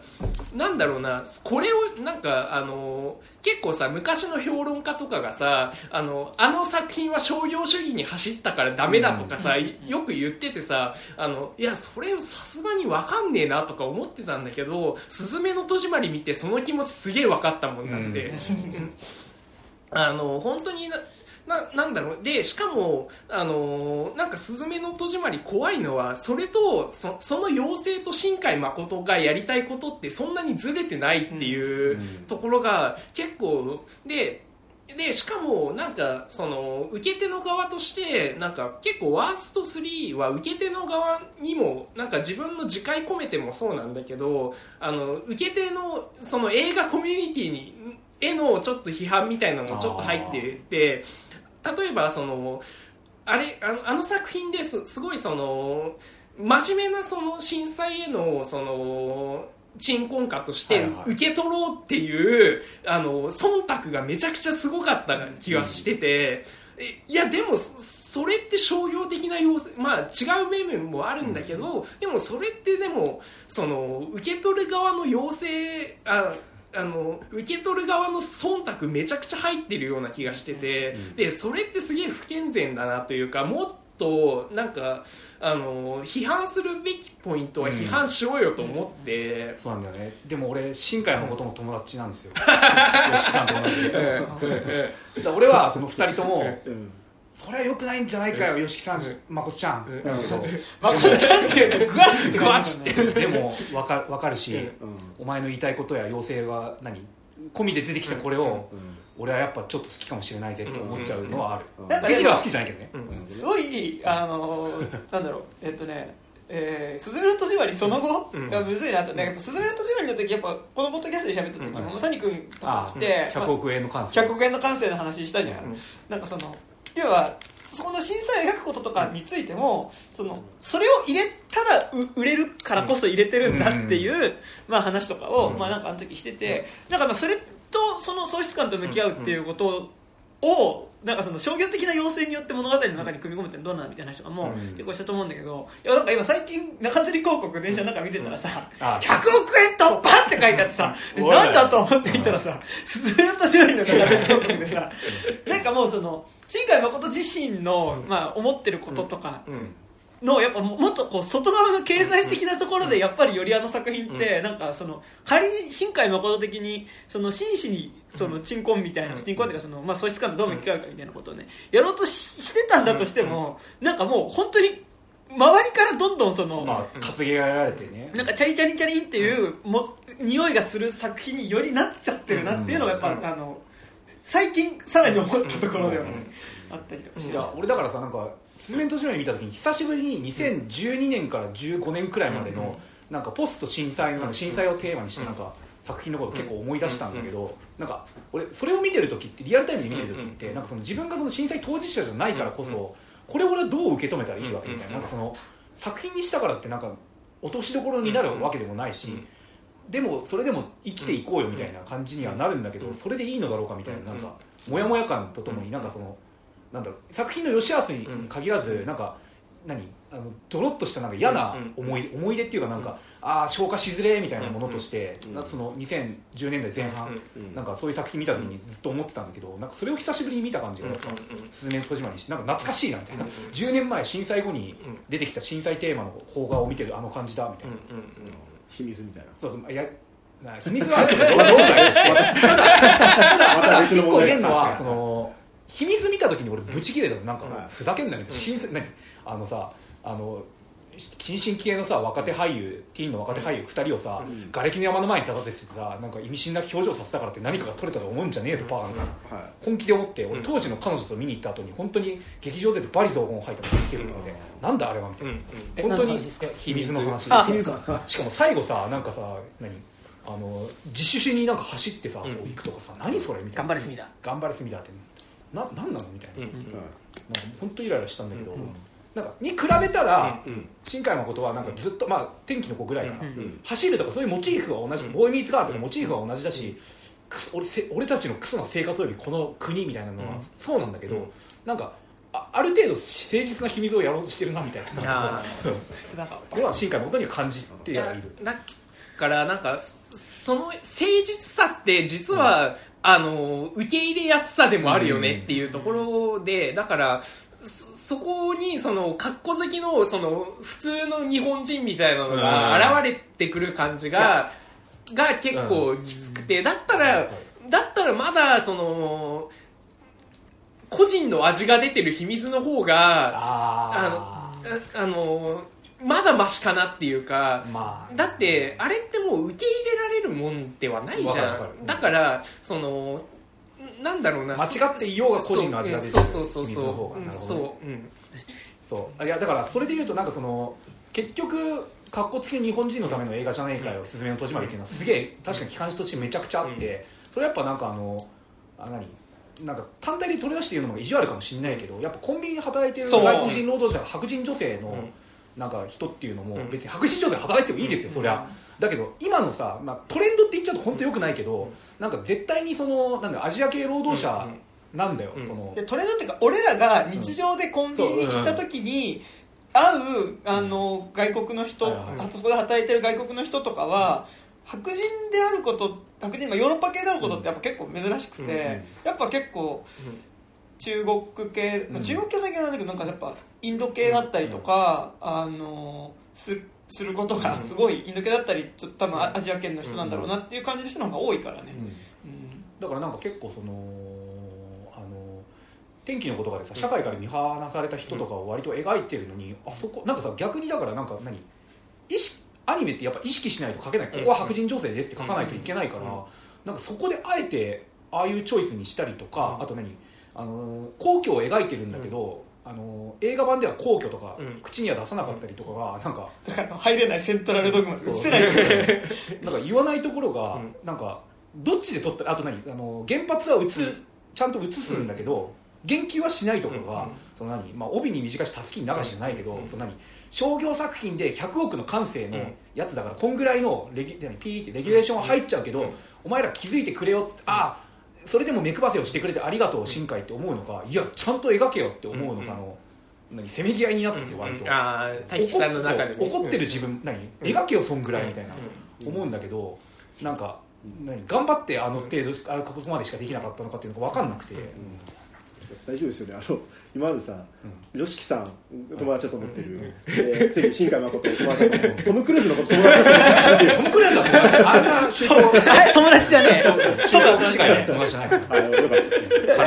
このペースでいくとクラシンスキーなんじゃないでコシンスキーコシンスキー友達じゃない友達でもなんかさ僕らさなんかこうなんだろうあのこうなんかやっぱ前提としてもちょっと今日本がこう、ガタガタになってきてるよねっていうことの前提に立ってる映画だと思う、うん。は思うんだけど、でなんかその上で、まあ、一応あくまで個人の話出てくる主人公の話だと思ったんだけど、でもなんかあそこで前提とされてる日本ガタガタになってきてるよねっていうところは多分共通してるんだけど、なんかその作品を見た上で全然そのある種のファシズム的な方向に行く回路にも全然つながりうる作品だなというかなんかガタガタだよねっていうところまでしか描いてないからそこからの表表出として全然いやなんかだからもっと日本を外国と戦えるべきにするべきだみたいな方向にも全然いけるあのー尺度だったあスズメの戸締まり自体はねなんかだからそのガタガタだよねってなんか普通なんかそういうことを描く作品ってガタガタだよねじゃあっていうところまでいくと思うんだけどなんか多分あれはやっぱね、100億円の感性なので、ガタガタだよねってとこまででとどまってることによる逆になんかそれは受け入れられると思うんだけど、その表出の仕方って考えた時に結構怖いなっていうのはガタガタだよねってなった時どうするってなった時にめっちゃファンタジーでしかも裏天皇とか言い出すから そっちでいいのかみたいな、で多分そのならまだそのファシズムに行くならそっちの方がまだマシだと思う。僕は。こ個人の作品としては。個人の作品としては。そのしそのなんだろうなそのなんて言うんだろう。あのやっぱそこの暴力性は多分引き受けなきゃいけないとは思うんですよ。その何かしらを主張することによって絶対例えばさ表現の自由を守るっていう時に、それは多分表現の自由っていう抑圧を引き受けなきゃいけないと思うわけですよ。だからそのヘイトスピーチはファックっていう、そのあのいやヘイトスピーチをこう理理論的にこう、いやこれはこうでこういうことだからダメなんですよねっていうわけではなくてヘイトスピーチはダメっていう抑圧を行うななんでいうの？行うそのあのなん自分の中でのこうスターリンみたいなのをなんか一応なんかか買わないとなんかどうしようもない気はしてて、あ仮置きそうそうそうそう。なんあのその中でそこに対する批判みたいなのは全然あるべきだと思うんだけど、あの表現の自由とかに対してそのなんだろうあの反対する意見にをいやでもそれってダメじゃねっていう、そのなんか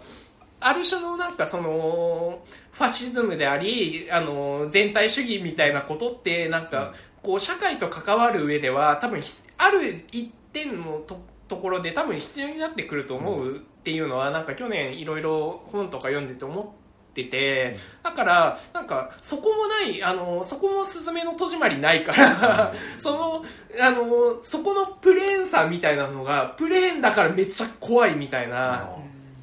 ザ・ミソジニの中で、あのファシズムはまだたあの一回も成功なんかで、うん。あの行われてないみたいな,、なんかセリフあるじゃないですか、うんうん。まあ、だからもうその批判ごと引き受ける覚悟でなんかミソジニみたいな映画撮る人そうそうそうそうがいる一方でうん。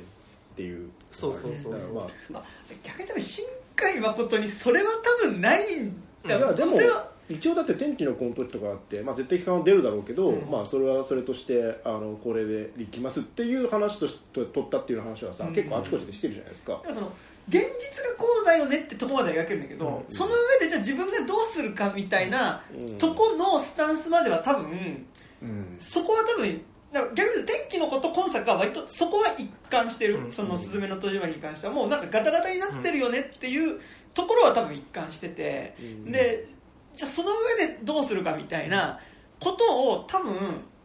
はないんだ。なんかそこは結構なんか逆にちょっとこうエモい方向っていうかなんかふわーっていうなんか感情の方でうん。なんとなく包んでしまう感じっていうのはなんかこう新海のことはやっぱでもどうなの天気の子ってさなんだろう。一応なんか何ファック・ザ・ポリス的なことは描いてたけどさ、なんだろうあのスズメの戸締まりってさ今今さなんか俺らが何噛み砕きまくった結果さそれって全体主義ではぐらいまで行き着いてるけどあれって震災っていう誰の見てるから見ても災害しか言うたら描いてないんだよ。その本当にだからなんだろうあのあの関東大震災の時の虐殺とかってそれってなんか描いてないことによって俺たちが描いてないじゃんって提示してる、何うん提示天皇制じゃんとかっていうのをあえて口に出してるからそうなだけであってやっぱあれってなんかそもそもそういったことすら描いてない、まあ、描いてないことが問題だよって話してるんだけどなんだよね。うん。うん。ってなるとやっぱなんかそもそもじゃあそれにどうするかっていう以前のところをいや多分描いてないなんか、その天気の子あじゃないえっ、と「すずめの戸締まり」公開でも言ったんだけど、そのあのガタガタじゃないっていう前提認識はその天気のこの時点では僕はもう確かにそこは留保つけてたんだけど、うん今作見たらいやそれってただのクリシェあのあー。うん新海誠にとって多分クリシェだったんじゃないのかなっていう説の方が自分の中では多くなって、うんだから別に多分新海誠って今日本がガタガタになってるとも思ってない可能性はあるんですよ。そこが描きたい本質そうそうそう。でそれってただあくまで自分の物語を語るためのクリシェでしかないっていううんところも含めてでそれがそすごいその誰でも受け入れ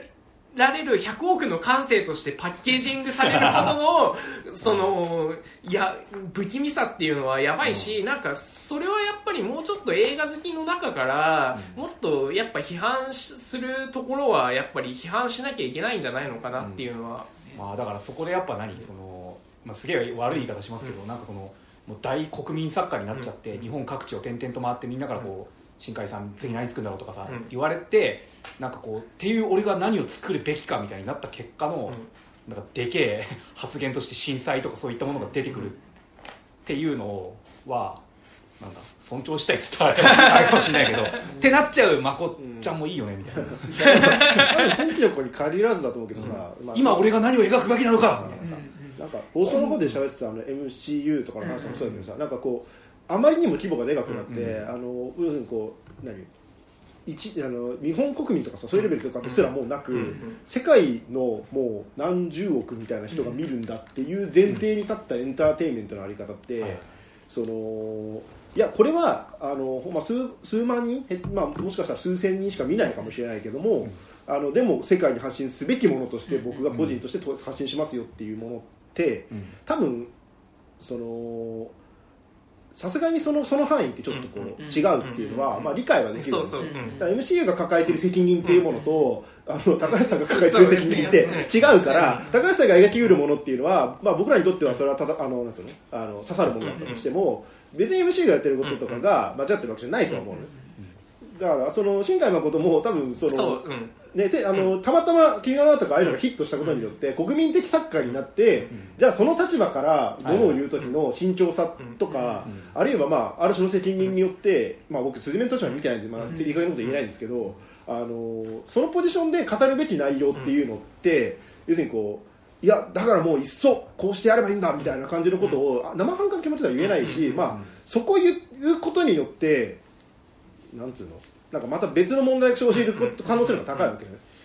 まあ、だからまあい多分その売れ切った後ってむずいんだろうなとは思いますよ、その。なんかあと映画好き周りから今新海誠批判しにくいのって、多分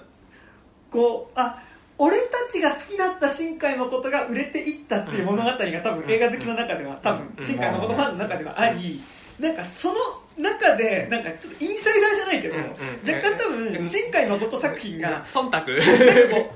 なんかこここ「う」っていう引っかかりは多分新海誠って名前じゃなかったら普通に見れてたものをなんかこうってなんかうん。ならないで見れちゃうフィルターみたいなのはすごいある気がしててなんかだからその逆に言うとやっぱ改めて「すずめの戸締まり」を見てあやっぱ好きだった新海誠って秒速5センチメートルだなっていうのはなんかそれはなんかあのうじうじしてたからいいとかそういうまあそれもあるけどやっぱその規模の話が一番良かったよねっていうところではあってなん。か大きなテーマで話さなきゃいけないのはもちろん。その作品の規模的にもっていうのもあるかもしれないけどなん。かやっぱこうさ国民的作家ってなった時に多分この尺度の話をしなきゃみたいな、うんあのプレッシャーというかなんかっていうのも多分新海誠の中にもあるんだろうなってやっぱ新海誠本とか読むとうん。めっちゃそれは思う、うん。なんかそのこう、その規模の話をなんかやっぱ自分ももう年齢的にも多分その、うん。ミドルエイジあの秒速5センチの時のさ自分の内省的な物語でうじうじしてるっていうのじゃないもう親にもなってるし、なんかちょっとこうもう少し広い視点で見なきゃみたいなのはあると思うんだけどなんかこれは新海誠で書いた話じゃないんだけど割と内面の話ずっと語ってた人がそのでもやっぱ今こうなんかなんだろう時代の空気的にもやっぱりちょっとそこの話ばっかしてるわけにもいかんなって空気感はある気してて。なんかそこで大きい話もうちょっと大きい話社会個人の話から社会の話をしようとした時になんかちょっと変な方向に行っちゃうみたいなのはそれはそれであったりはすると思うから。いやでもそれだったらやっぱジム・ジャームシの「デッド・ドント・ダイ」の爆爆散みたいなのは、あれはやっぱ褒めて叱るべきだと思うんですよ。で今言わなかったけどかデッドドントその。すごい個人的な話をしてた人が社会の話をなんかした時におおってなるっていうのはそうデットダイだったりするけど、その言うのはね。個人レベルの話はそれはそのあらその人の中のものだからさこっちは理解しに行くしかないけどさうん。社会ってそのなんつうの見方がおのおののなんかこう見方共通の何かを見て何を見てるかになっちゃうからなんかいやそれはまあ君の中でそうだったんだねでは済まされなくなってくる。なんかでもここすごいやっぱ100億の感そう100億の感性だからやっぱあのなんかねそのやっぱ資本主義結構きつくねみたいなのはなんか今年すごい思ってしまったのはやっとやあとその映画好きのファンダムの忖度合戦みたいなのツイッターの忖度合戦みたいなの結構きついなっていうのはうん。今年思ってそれがこう第1位の「トップガンマーヴェリック」にもつながるんですけどまあいやいや本当にさっきも言ったけどさ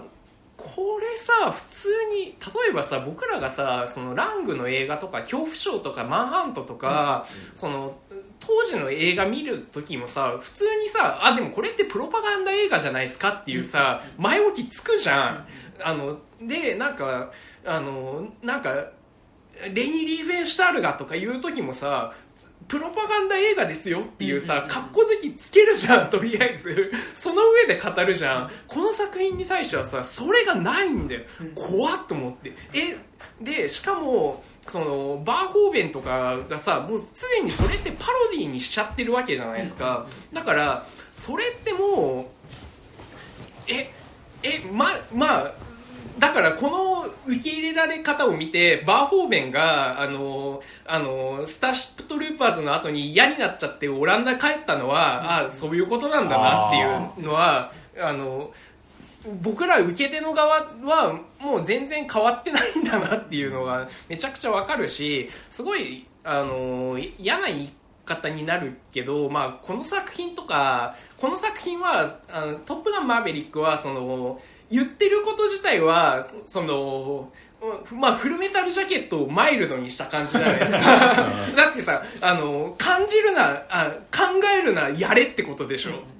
スロットルを上げろってことでしょ。考えずに。そなそれってフルメタルジャケットと一緒じゃん、だけどあのそれをさこう今のさそのポリティカリーコレクトネス的な価値観でマイルドにしたわけじゃないですか、ん僕例えあのすげえそのままではめちゃくちゃ骨がついてさ食いにくいさあのえステーキがあるとしてさめちゃくちゃうまい肉なんだよ。そうそう。ほで、トップガンマーベリックはそれをさ、こう、できるだけ骨を抜いてさ、そその食べやすくしてもらった赤ん坊の離乳食じゃねえぞ バカにしやがってことじゃないですか。で、それと、例えば、なんだろうな、あのーマッドマックス・フューリー・ロードとかって、あれはその言いたいこと自体がポリティカリー・コレクトネスとして、その政治的な正しさっていうか、その、ある種のその多様性みたいなことを、映画の本心から言ってるじゃないですか。うんそれと、その、マーベリックって、あれはいい軍人になれっていうのは、多分、また別で、その、そのポリティカリーコレクトネスと、その、層が違うと思うんですよ。うんだけど、あの、だからその、僕らにとって食べや、だから今のポリコレって、その、僕らにどんだけ食べやすく消費してもらうかになっちゃってるんじゃないのかなっていうのは、すごい嫌味として言いたくなって、あの、だから、マーベルの映画とかでもさ、いや、その、それって、その、純粋に今の、その、骨とか、当たりたくない、骨に、こう、あの、喉に当たって痛いからそれ取っときましょうねっていう意味でのポリコレと、その、物語が本質として伝えたい意味でのポリコレと多分違う気がしてて、今、前者の方がなんかめちゃくちゃウェイトとして、まあそれは商業作品だからしょうがない部分は絶対あると思うんだけど、なんか、それに対してなんか、あの、結構無邪気すぎないかなっていうのと、あと、まあ、RRR とかもそうだったんだけどさ、RRR はさ、もまずインド映画でさ、まずポリコレとか全く考えてない、言っちゃ悪いけどさ、あの、女性の扱いとかめちゃくちゃひどいわけじゃないですか。で、あの、で、じゃあ肉がうまかったから、肉がうまかったらお前らもろ手を挙げて賛成、あの、そそれ食すのっていうのをすごいいい、なんか、言いたくて、なんか、なんかさ RRR のさ俺なんか見てないんだけど、うん。なんかそのそういうあれの批判としてはいやでもあれは何？そのそういう時代の話を描いてますからみたいなさ、うん。まあ、反論に対する反論みたいなのあるじ。ゃん、いやでもそれって忖度じゃん。だって、うん。た多分ぶっちゃけインド映画でさあのーそそんなことを多分ないと思うよ。多分。ぶっちゃけ。ぶっちゃけそういう層にもともとがさし社会の構造として多分さ、そういうところだっていまだにねカースト制とかが歴然としある国でささあの規模の対策映画作るって多分そういうことじゃん。ね。うんだからそこをさやっぱなんか僕らの方で忖度してさ甘やかすのってすげえ良くない気がしてて、でだからちゃんとなんかその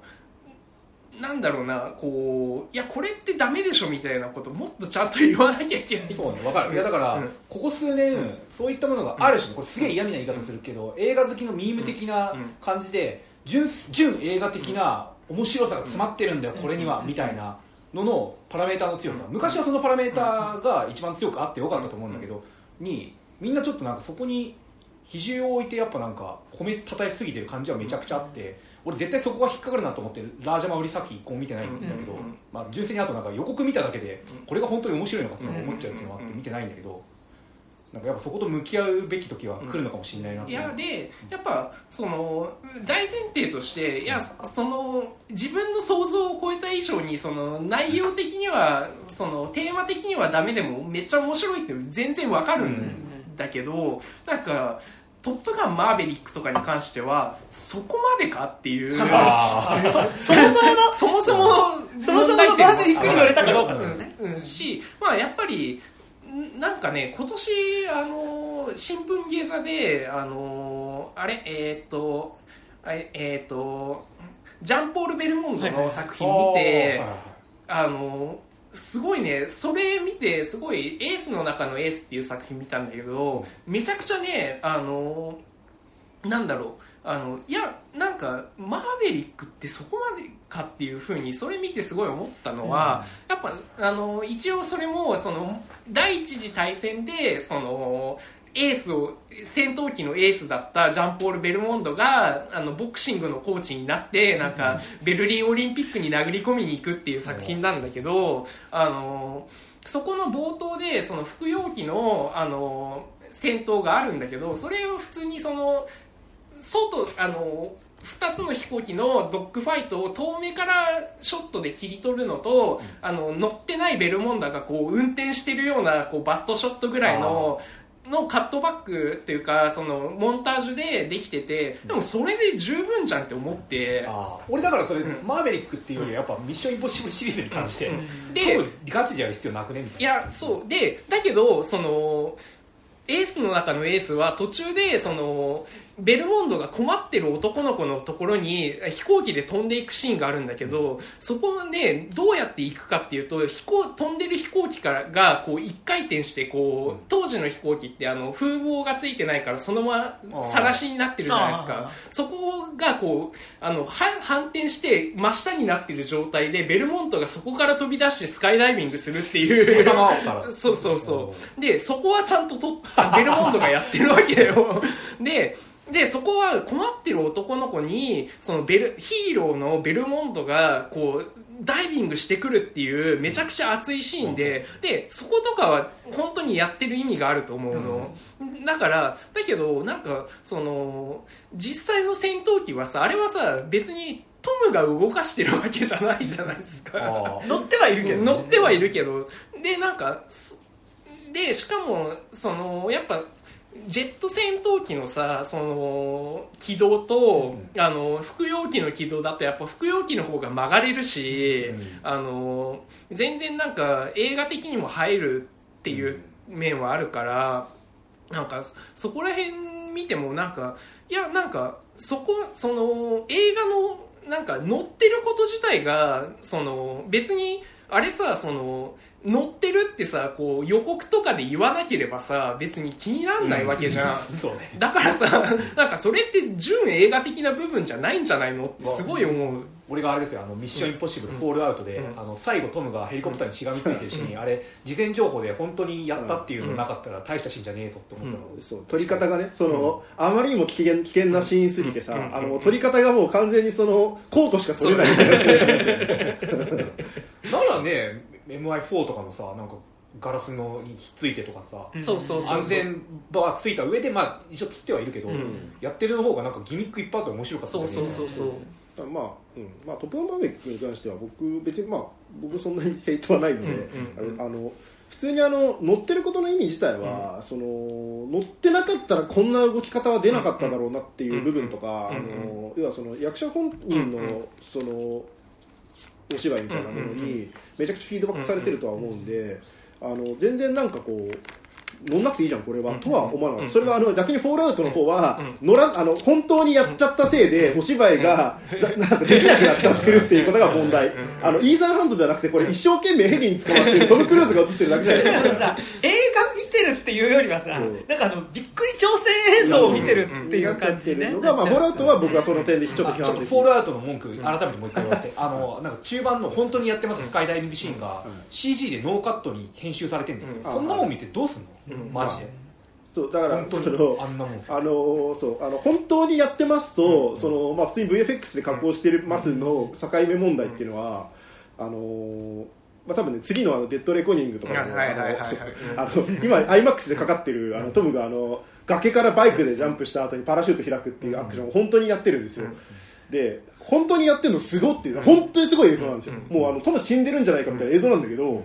あのーその映像自体の凄さとはまた別次元で 予告で見せられてる時に崖から本当にジャンプしてるように見えてたんだけど、あのもちろんそんなのあのバイクがねちゃんとこう運転できないから、ジャンプ台作ってるんですよ、うんでジャンプ台作った上でジャンプ台を作ったやつを後で VFX で消して崖から飛び降りてるように見せてるんですよ、あれ？崖っていうかあれか。あの線路から飛び降りてるみたいになってるんだけど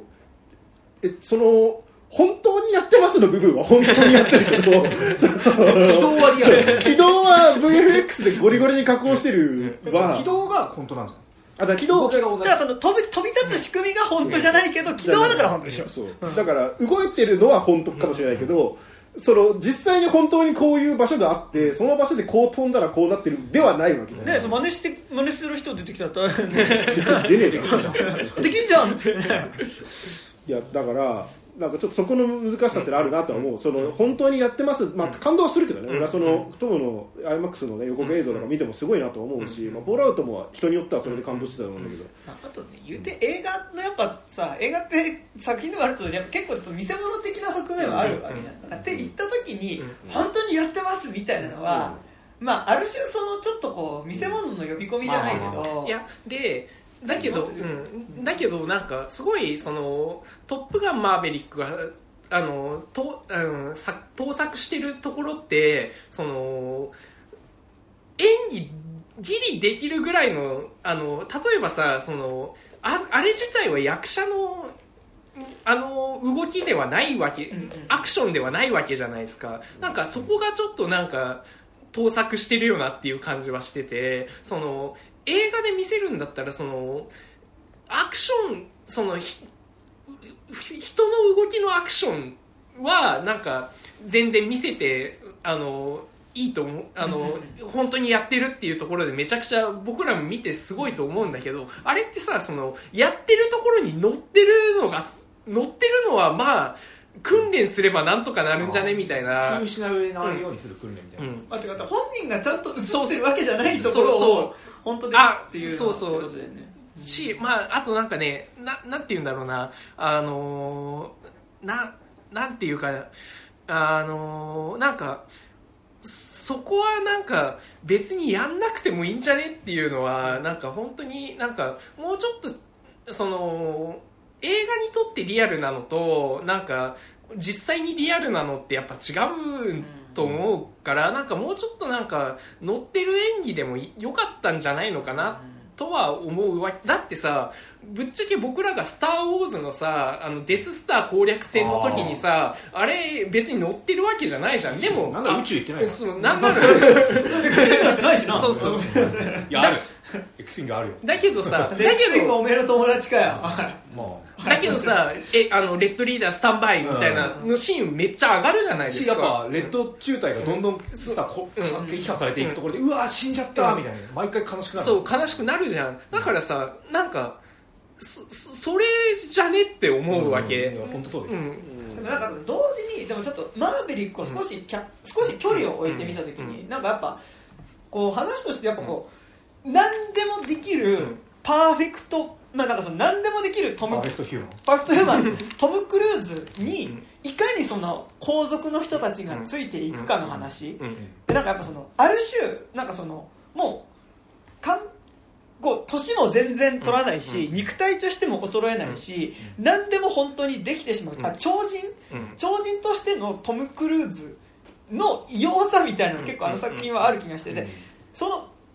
いつまでもスターのままで居続けてしまった人にいかについていくかみたいなその皇族の若者たちがどうついていくかみたいな話ってなっていう見え方はしていてって言った時になんかそのトムは全部できているっていうトムが生身でやってるっていう物語が必要なのは分かる。その映画の話とっていうよりはそのトムが全部一人でこなせてる全部できる人は超人だっていうことを信じることそれが多少指示とか入ってたとしてもトムは全部一人でできてるっていうことを信じることによって生まれるトム性なんか作られてるトム性っていうのはなんか今の映画業界にはある気がしていてなんかだからこう正直それを100%で信じようなんかそれをボロは出てくるんだけど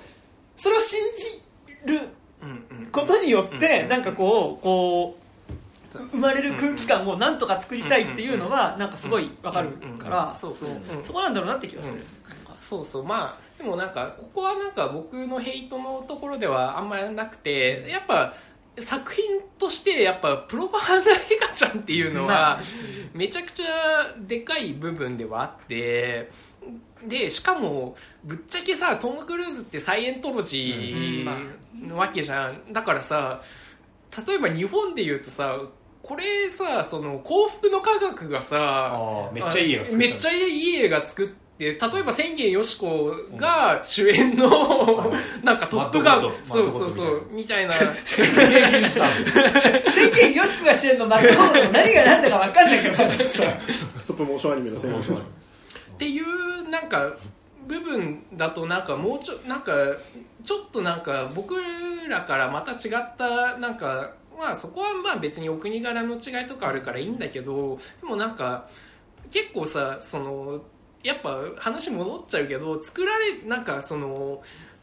僕たちが消費しやすいようになってるポリコレみたいなのをなんか他の作品ではさすげえさ例えばなんかその人種バランスについてとかさ、クエアな人がどあのどうあのドラマに出てるかみたいなところですごい言うじゃん、だけどさそれはいいのっていう、トップガンマーヴェリックはいいのっていう、うんわかる。それはダメでしょって。自分の中にもその気はあるけど、なんかやっぱ今え格好好きの映画ファンって言った時に、なんかそのやっぱダブスタ感はすごいあって、そのだからねこれ最高っしょっていう作品の最高さの中にあるこう違和感は目つぶっちゃうみたいな気にならず、んなんかこうなんとなく何が基準なのか分かんないけど、これは言わなくていいっしょっていう、あの作品と、うん。これは批判するでしょってうん。作品がなんかすごいこう両方歩きしてて、なんかでもやっぱこのポッドキャスト的にはやっぱ谷君呼んで撮った「すずめの戸締まり会」がやっぱそうだったやっぱそこに対して谷君がそれ100億の感性っていう、その感覚について結構名前をバシッとつけてくれたのは結構でかくて要はでもそれって売れるためのそのこうある種の調整としてそういうのを入れてるだけでしょっていうのをなんかやっぱ割と谷君は臆面もなくそういうことは言うのでなんかあまあそりゃそうだよなっていう感じはなんかすごいね。いやもう本当クソダブスターですよ僕なんて。もう。いやだからいやでも正魚の子直なんて絶対見ねえよと思ってたけど、見たらもう何？あの前田史郎のことなんて忘れて褒めるみたいな。正直俺もだから超ダブスターではあるから、なんかそこはねなんかなんか、まあでも作品は面白かったんだよ。ってどうしても言っちゃう自分がいることのいや最悪さ、だから僕は今年その「トップガンマーヴェリック」があまりにもこう批判がなさすぎたために、こうなってるから1位に選ばざるを得なかったって俺がいうかちゃんとあの物申すっていう意味でのそうラストにラストに1位、うん。うん、それは大事。マジで大事。それは大事。本当に、うんやっぱワーストってそれで選ぶべきだよね、そうね。確かに。っていう感じですかね。はいあの歌丸さんにおけるこいつは俺がけなすぜ。ルパン三世ザ・サード、はい、俺がけなすぜ。最低のルパンさんはい。はい。すごい。やばいもう2時間っすよ、はい。マジで？はい。マジで？このペーストであるとあの僕らは7時の段階でパーソナリティパートが取り終わってその後リスナーお便りを読んで朝になります。頑張りましょうね。はい。じゃあ次行ってみよはい。じゃあ次僕すげえ数のはい人が聞いてんな、なんか、はい。ちょっとすごい聞い数でもねえかて結構10人以て上の方かこのラジオちゃんとリスナーいたんだね。う見ますねなんか聞いてますねありがとうございます本当に。ありがとうございます。聞きづらいの中村君聞いてんじゃん。中村君聞いてるわ。いろんな方が聞いてくれてます。でごめんなさいあの僕の iPhone でこれからやってるんですけどはい。あの僕がこれからの発表なんですけどはい。ちょっとあのあの読むのではい。えっとこれと閉じていいですかこれ？え？え読めるでしょ。読めるこれ。うん。こそのままそのままでツイッターペンってやっていける。あのペンって。多分戻るで。いけるいける。まあ全然続いてるよこれついてる続いてる。おじいちゃんみたいにな はーい。ドコモショップみたいになっちゃったね。はい、じゃあこれから僕が、えー、ランキング発表。ランキングを発表します、イエーイ。はい、じゃあもうサクッと順位から言ってきます、えーとあさまあそういや総評みたいなの後で言います、はい。えー、第10位。ブラックアダム。おお第9位。麺同じ顔の男たちイエエーイ。第8位ザ・ミソジニー。おおい第7位ハリガン氏の電話、ああはいはいはいははい。い、第6位ナイトハウス、おイー第5位ザ・バットマン。おお第4位アントランス、ああはいはいはいはい。はい、で第3位スパイダーマンノーウェイホーム。お第2位稽古目を澄ませた。イエーイ。第1位ブラックフォンおー。ブラックフォンってあのレイトさんっぽいですね。レイさんっぽいね。まあもう俺がいなくて誰がいるっていう感じでした、はい。えっ、とでえっ、とまあなんかざっくり雑感みたいなことを言うと、まあなんかまあ、例年去去年もあの、結局1位ハロウィンキルズとかにしたりとか、はい。もうホラー映画ばっかりじゃねえかになってて、今年ねあの2000今年というか2022年に関しては、僕もその年始が始まった時に一応目標を立てて、大体そういうのってなんかこう目標だけで終わるというか、あんまりなんかその叶うことなく終わったりすると思うんですけど僕2022年の時点でまあとりあえず3本三本映画を撮ろうみたいなことを、ん。要するに今年はもうめちゃくちゃ制作しようって思って始めたんですよ年始、で3本と撮り終わって完成してるんですよね、あの2022年に関しては、で有珍しく有言実行っていうのがあってあのなので逆に言うと、まあ、さんあのまあ、あの普通のね仕事の繁忙期が3か月ぐらいあって、それ以外の期間を、まあ、1本作るのにやっぱなんかなんやかんやで2か月3か月かかってしまっているので、あのほぼずっとなんか制作をしてて、うんうん。うわすごい。そうでなんかその結果まず映画をまずそもそも見に行けるようななんかこう精神状態とか経済状態とかじゃないことが多いことも多くでえっ、とまあこれはもう本当に申し訳ないですけどねあの日通の方にもあの出演できないパだからその見そもそも見れてないからで出れない期間が多くてちょっとだ2023年は逆になんかちょっともうちょっと生活頑張ろうと思って あの制作はしますけど続きあのただもうちょっと生活ちゃんとしようと思ったんであのーまあ、収録なり映画見るなりはちょっともうちょっとしようかなとは思ったんですけど、まあ、なのでそもそも鑑賞本数が今年は結構少なめで数自体がそんなにない少なめなんですけど、まあ、その中で、まあ、あのちゃんとでも刺さるものは刺さったなっていう感じではあったんで、まああのまあ、言ってきますと,、はいえー、とブラックアダムは、まあ、これ監督がジャウム・コレット・セラ俺たちの。俺たちのジャウム・コレット・セラー。でだからそのジャジャム・コレット・セラーのことを俺たちのでくくってる人ってそ どこまで言ってるのか分かんないですけど。い。やもう俺たちのですよ。ララン・オールナイト。ランオールナイトでありトトレイン・ミッションでありフライトなゲーム。フフライトゲーム。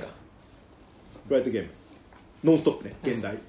あのいやもうあのジャンル映画の超優等生。であの昨年あのジャングルクルーズ撮ってて、ジャングルクルーズももう最高だったんですよ。あ見てねえわ。全然めちゃくちゃ面白いんですよ、てかジャングルクルーズを映画化しろって言われてこんなに面白い映画作れるやついんのこの世にみたいな、アナコンダ1みたいなんじゃない？でアナコンダ1をめちゃくちゃあの面白いゴージャスにアナコンダ1も面白い。ですねアナコンダ1面白い。なアナコンダとパイソンとキングコブラが俺ごっちゃになってんのまあ、アナコンダ1はあのあのあれですねじゃ南米に、の奥地になんかあの違うジャングルの奥地になんかククルーズ船で行く。ルーズ船で行ってなんかあまあジャングルクルーズみたいな。で不死の花みたいなの探しに行くって言って。ジャングルクルーズの方はあの不死の花をあのジャングジャングルクルーズ乗ってあの探しに行くっていう。同じじゃねえか話なんですけど、えっとまあでまあもうジャン要はジャンル映画の超優等生でありしかもなんか単純にそつなくこなすとかじゃなくって必ずこれ80点満点の本来の映画をなんか120点にしてきたぞみたいな映画を撮る人であるジャム・コレット・セラっていう人が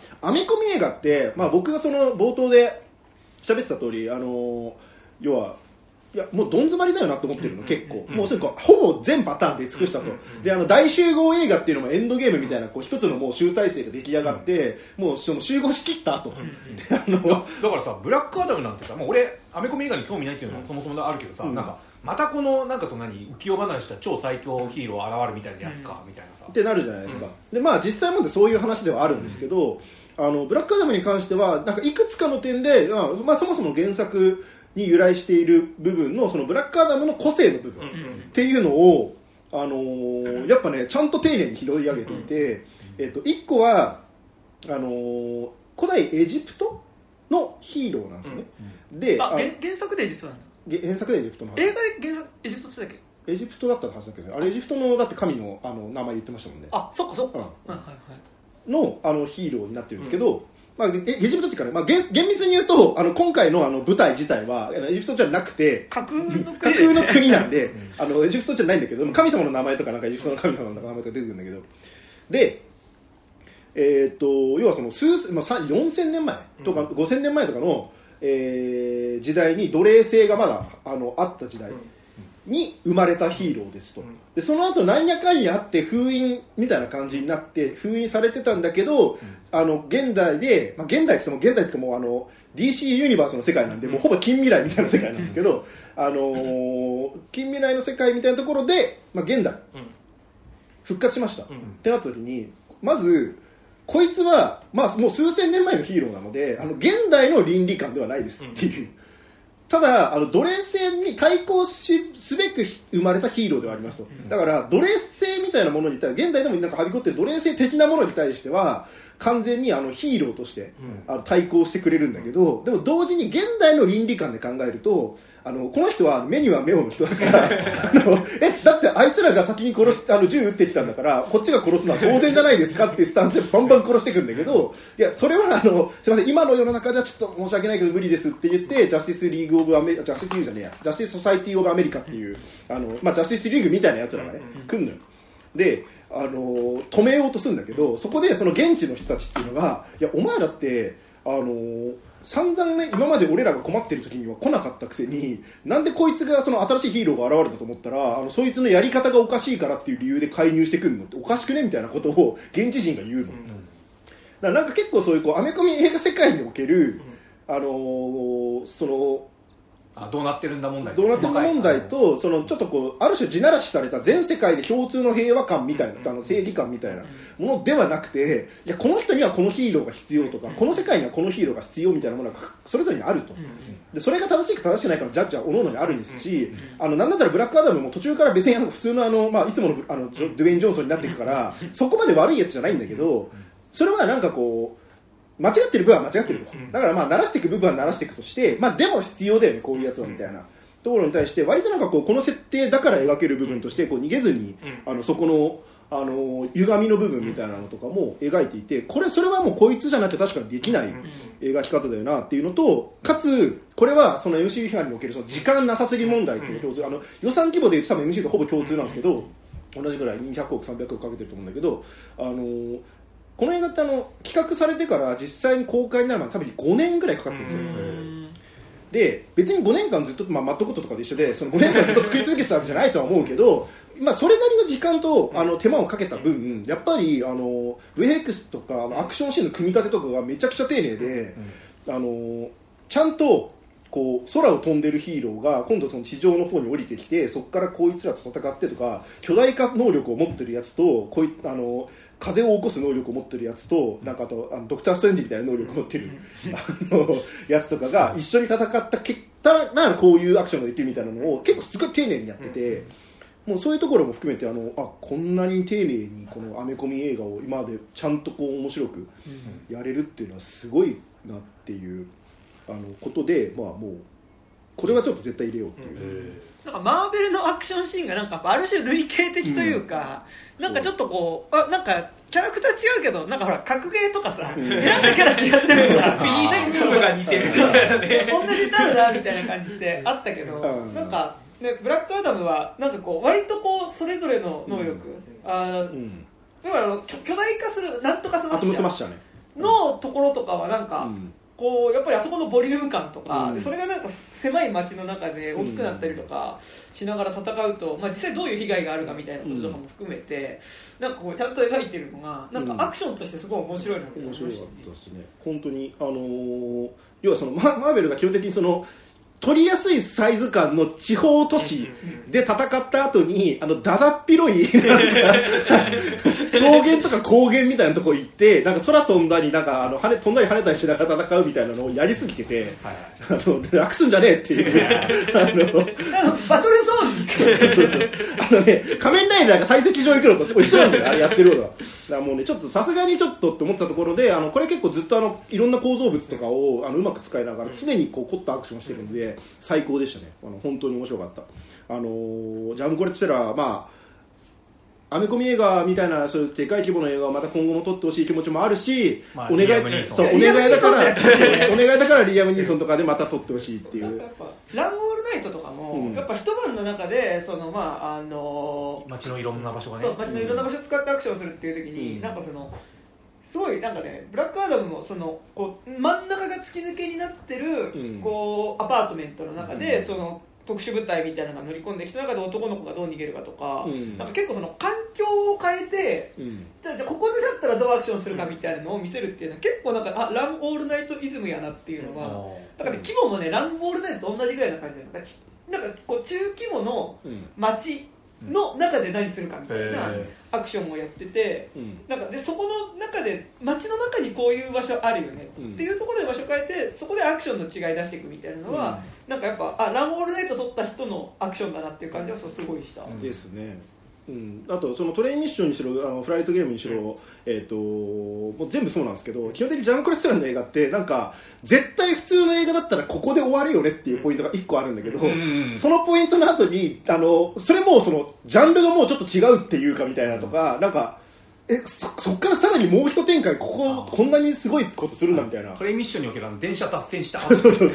電車で達成した後に要塞警察になるっていう、あのうんどうかしてる見せ場をねちゃんと作るのが今回あのアンコールでねそうブラックアダムも、あの完全にエンドロール入るタイミングが1個あるんですよ。エンドロール入った絶対入る作る映画だ。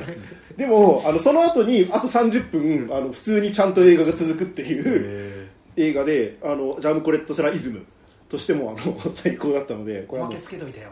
おまけっていうか、まあ、普通に本編なんだけど。満館全席みたいな。あのそうなんかなんか普通の中規模のアメコミ映画だったらなんかこう、まあこのあまあまあ大体今回このぐらいで暴れさせときましたんであの次回以降もうちょっと大暴れしたいのは続きで見てくださいねみたいなさテンションでやりがちなんでずっと最近のマーベルって本当そういう感じなんだけどブラックアダムはちゃんといやいやそんなわけないでしょっていうところで後半戦を盛り上げていくっていう。ジャンル映画監督。ですね。本当に最高あ本当にでも全員がジャムコレッツラのように撮ればいいのに。それやだよ。俺多分そしたらマコレットセラ飽きすると。思うなんかまたまたセラみたいなやつじゃねえかよ。確かに。まああんま一人でいい。セラは一人でいい。セラは一人でいい。はい。まあ本当最高でしたね、はい、で9位メインと同じ男イエーイ。はもう,、もうさっきもさっき散々喋りましたけどね。まあ僕の言い方で言うと、まあ、あの女性別紙体感型ムービーっていう、あの要はそのゲットアウトとかとすごく似た感覚というか、その本来であれば体感はできないものっていうのを、まあ、体感させるっていうのはやっぱ映画の得意な部分でもあると思うし、まあ、それをやってるわけでしかもまあそれってね、まあ、その黒人差別体感型ムービーとかでも同じですけど本来だとちょっと娯楽にはしづらいものだと思うんですよ、ていうかまあ娯楽にすべきかどうかとかさ、まあ、なんかこう娯楽として語るのがそもそもちょっとどうなんだみたいなものを、まあ、でもちゃんとこうホラー映画っていうジャンルを借りて描けばできんだっていうジャンル映画っていうかホラー映画的なもののこうポテンシャルみたいなものがちゃんとこうあるんだなっていうのを感じさせられる映画。だったっていう意味で、あのーまあ、あとまあ普通にあのアレクサ・ガーに直接あの質問できた。って思い出込みで。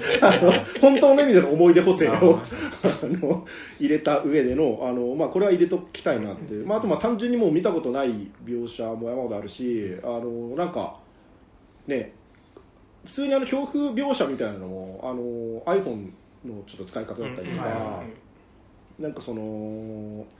でズームの会話とかさ、なんか割とこうちゃんとこう今の映画としてちゃんと語っているなっていうのもあってあのすごい映画だと思いましたね、まあもうさっき散々喋ったんでね今、まあ激エレベーテッドホラーですそうですね、まあ本当 本当はねまあ、エレベーテッドしてましたからね後半の方は本当にね。まあ基本的にさ外に人が立ってるってだけで怖いっていうのは、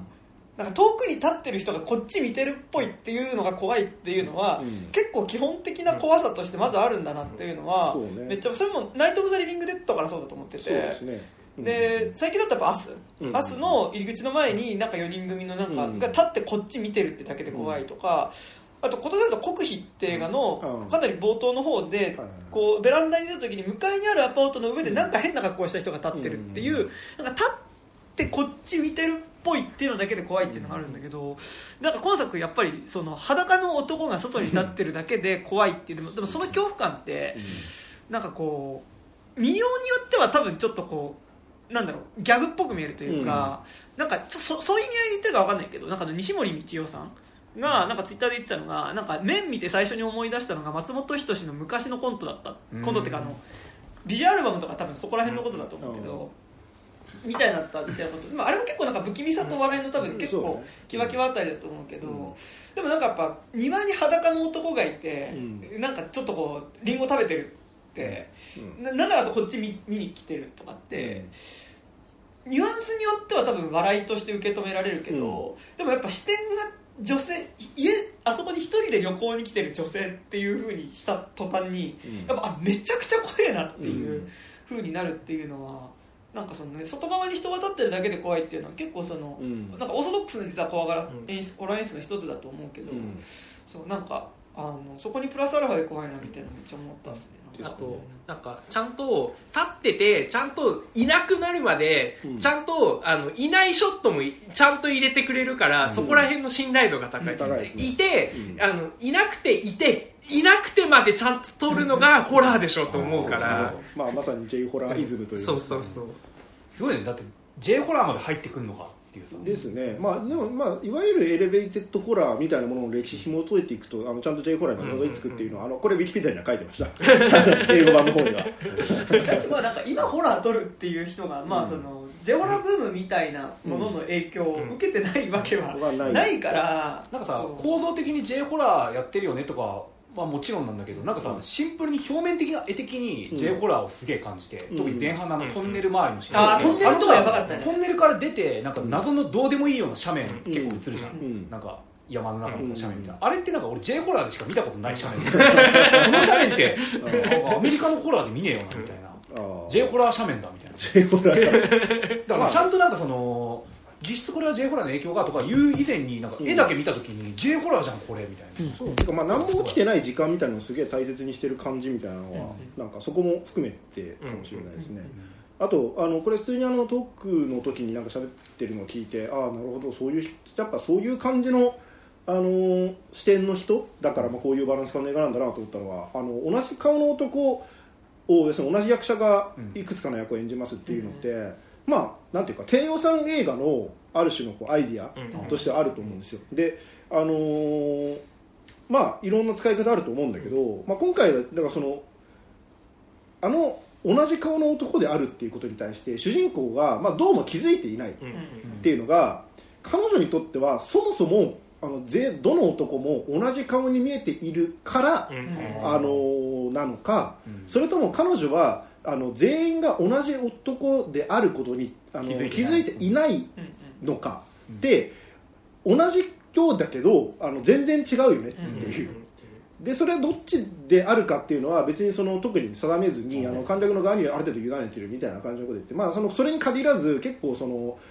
あの物事に対してなんかこうこれはもうこうですよみたいな感じであんまこうてこっちからは提示するような感じの作り方を、まあ、そもそもあんましないんだよねみたいなことをアレックス・ガーナが言ってて、まあまあなんかそういう感じはすごい感じるなっていうのがそこがいいなと思いましたね。なんか定義しなかったりさなんか邪神のモチーフとかめっちゃ出てくるから、あれは何なんだってめっちゃ思うんで、ねママとパンフも買ったんだけど、うん。なんかオナニー石像で。そうなんかこう、うん、オナニー石像とかなんかおまんこ石柱とかなんかいっぱい出てくるんだけどあれは何なんだよって思うんだけど結構なんかそこら辺割とフィーリングで、うん。を信じてなんかあれがモチーフとしてずっと残っててこれ使うべきだと思ったから使ったみたいな感じでうん。入れ込んでるのがなんかなんか的を得てる、うん。うん。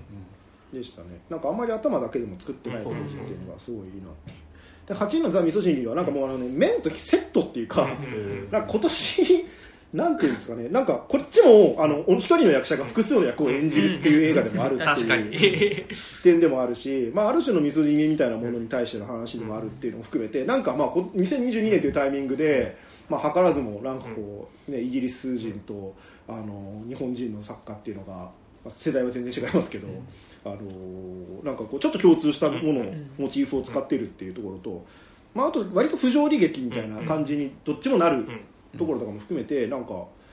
あまあ今年の映画だなって感じがすごいするし、まあ、しかもそれをそのまあ片やねそのハリウッドでアカデミー賞ノミネートとかされてるようなさ、まあ、大作家じゃないですか、アレックス・ガーランドなんていうのは。とあのこ、ね、あの我らがカルト。映画で、まあ、J ホラーマスター。大作家ですね。えー、J ホラーマまあ世界まあそれはねリングの脚本家ですけどねまああのまあでも J ホラーマスター高橋宏が作ってるっていうのがなんかすげえなんか感動がありましたね志はめちゃくちゃ高いよ。ここ高橋高橋宏の志の高さは。いや多分せ世半端じゃないよ。あの世界の作家でもこんなに高い志で映画撮ってる人はあんまりいない、ホドルフスキーか高橋宏かぐらいだと思う。マジで。なんかうん、ねもうその映画超えようとしてそのビヨンドの映画を撮ろうとして、まあ、実際そこにこうどんどんこう、ね、接近していこうとしてるっていうさいやすごいなと思いますね本当に。あのでだし、まあ、この強この映画の強さみたいなの見せられて、まあ、僕その今年も日本ホラー映画大賞とかの映画撮ってね、その出したりとかして、まあ、高橋さんも見てもらったりとかしたんですけど、まあ、結構こうあの手厳しいことをね言われたりするわけですよ、グーのでも出ないんですよねこんなに見せられていやまああなたのさ味噌汁取ってますもんねみたいな感じになるからまあもうあのーなんですかね、まあ、強強大ななんですかこうし師匠っていうかまあ、うんうん。もうみたいな存在でもありあのそびえ立つ壁でもあり、あのいろんな意味でまあもうちょっと超えるべきえーこれを入れないわけにもちょっといかないなみたいな。今年はこの2022年がミスターミソジニっていう映画があったっていうことを覚えておくためにもちょっとランキング外に入れてますって感じですね、はい、7位のハリガン氏の電話多分見てない人の方が圧倒的に多いと思うんですけど、のあの、はい。キング原作の。そうですネットフリックスであの配信されてこれすごいこんなに扱いが小さくていいわけないんですよ。いや見ようえー、と監督はあのパーフェクトワールドとかの脚本書いてる人のあのイーストウッドのあのジョン・リー・ハンコックっていう、まあ、最近監督とかやってるんですけど、コーチ・カーターとかね昔、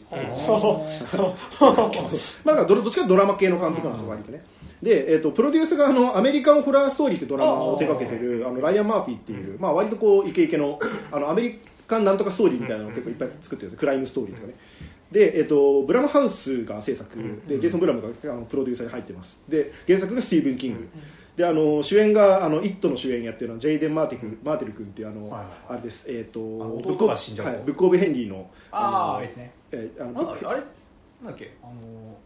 ロマの家庭のことだっけ？ローマあのロマあのロマ族？ロマあロマじゃねえや。なんだっけ？あの何？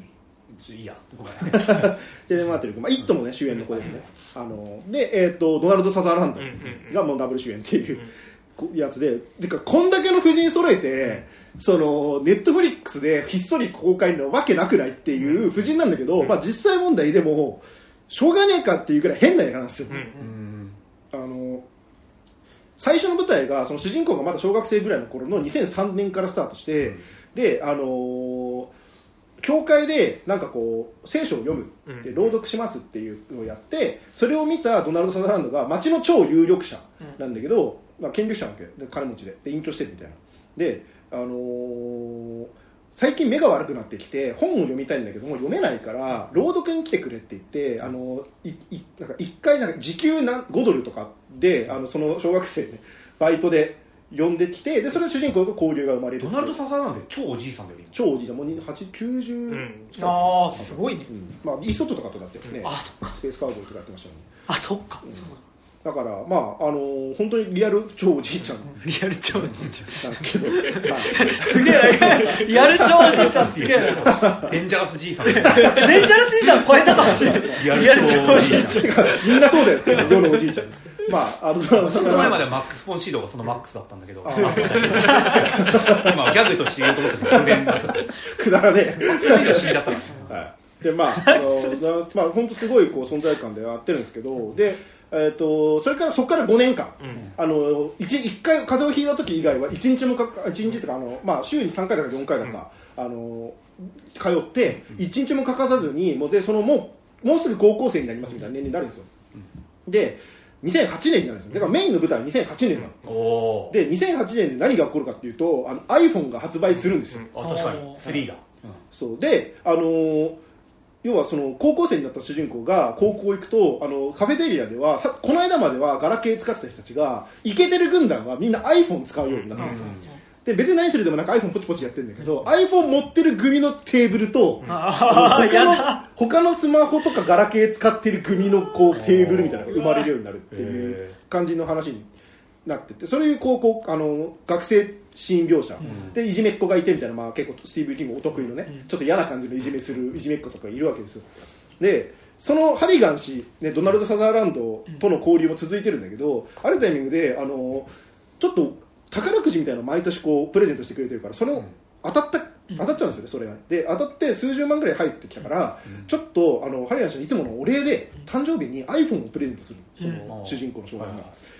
でいやこんなのいらんよって。新聞は別にあのニュースは別に新聞見ればいいしとかって言うんだけど、いやちょっとここ見てくださいと。あの今リアルタイムの株価がここで見れますと、新聞っていうのは昨日のニュースを教えるかもしれないけどこれは今のニュースを教えるんだっつってそこからハリガン氏もスマホに夢中になるっていう。なんでその映画絶対見た方がいいじゃん。そう。であのなんで教えてくれなかったの？いやいや。いやだだからみんな見てない、でであのこれこの描写めっちゃ長くて結構あのほぼ90分ぐらいしかない映画なのにほ多分45分ぐらいそこの描写で締められててこう中盤で、まあ、案の定スティーブン・キングだからねあのハリガン氏が亡くなるんですよ、で亡くなった後ハリガン氏が残した iPhone から死者から電話がかかった電話じゃねえやメメッセージが来る iPhone、だ死者と通信する iPhone っていうアイディアなんですね。うんメインアイディア。うんうんでじゃあその iPhone にあのとどう付き合っていくのかっていうのはちょっとこうまあここからまたちょっと特殊なあの設定がいくつか絡んでくるんですけど、あの要は iPhone ってものが我々の世界に入ってきたことによって、あの変わ決定的に変わってしまったコミュニケーションだったりとか、世界の在り方っていうものについて2022年からの視点で、もう一回ちょっとか見直してるっていう。なるほど。だそれは良くもなったかもしれないし今更逃れることもできないかもしれないけど、だからそれをなんかもうね iPhone 自体をなんか呪いみたいな感じで扱ってる、うん。まあ、実際呪われた iPhone が出てくるわけですけど、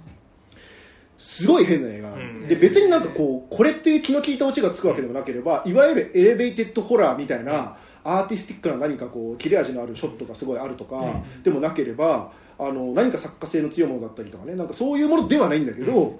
でもこの視点でこの物語をこのタイミングで作るってことにはものすごい価値があるなっていううん。映画で僕はめちゃくちゃ好きな映画でした、てか、まあ、僕はあの0年代にそれこそあの少年時代を送ってるので、うんまあもうぶっ刺さりましたねこれは、はい。っていう感じでした。これはもうちょっと見てほしいみんな、うん。で、えー、と6位はナイトハウス。はい。これはもうねさっき言ってた通りですね。あのここれもだからディズニープラス配信するでいいわけないと思うんだけど。まあいや僕はやっぱり、ね、あのメインアイディアの,、あのうん。会議。うん。えー会議っていうかあの家のね、うん。あのアイディアの良さ、うんうんうん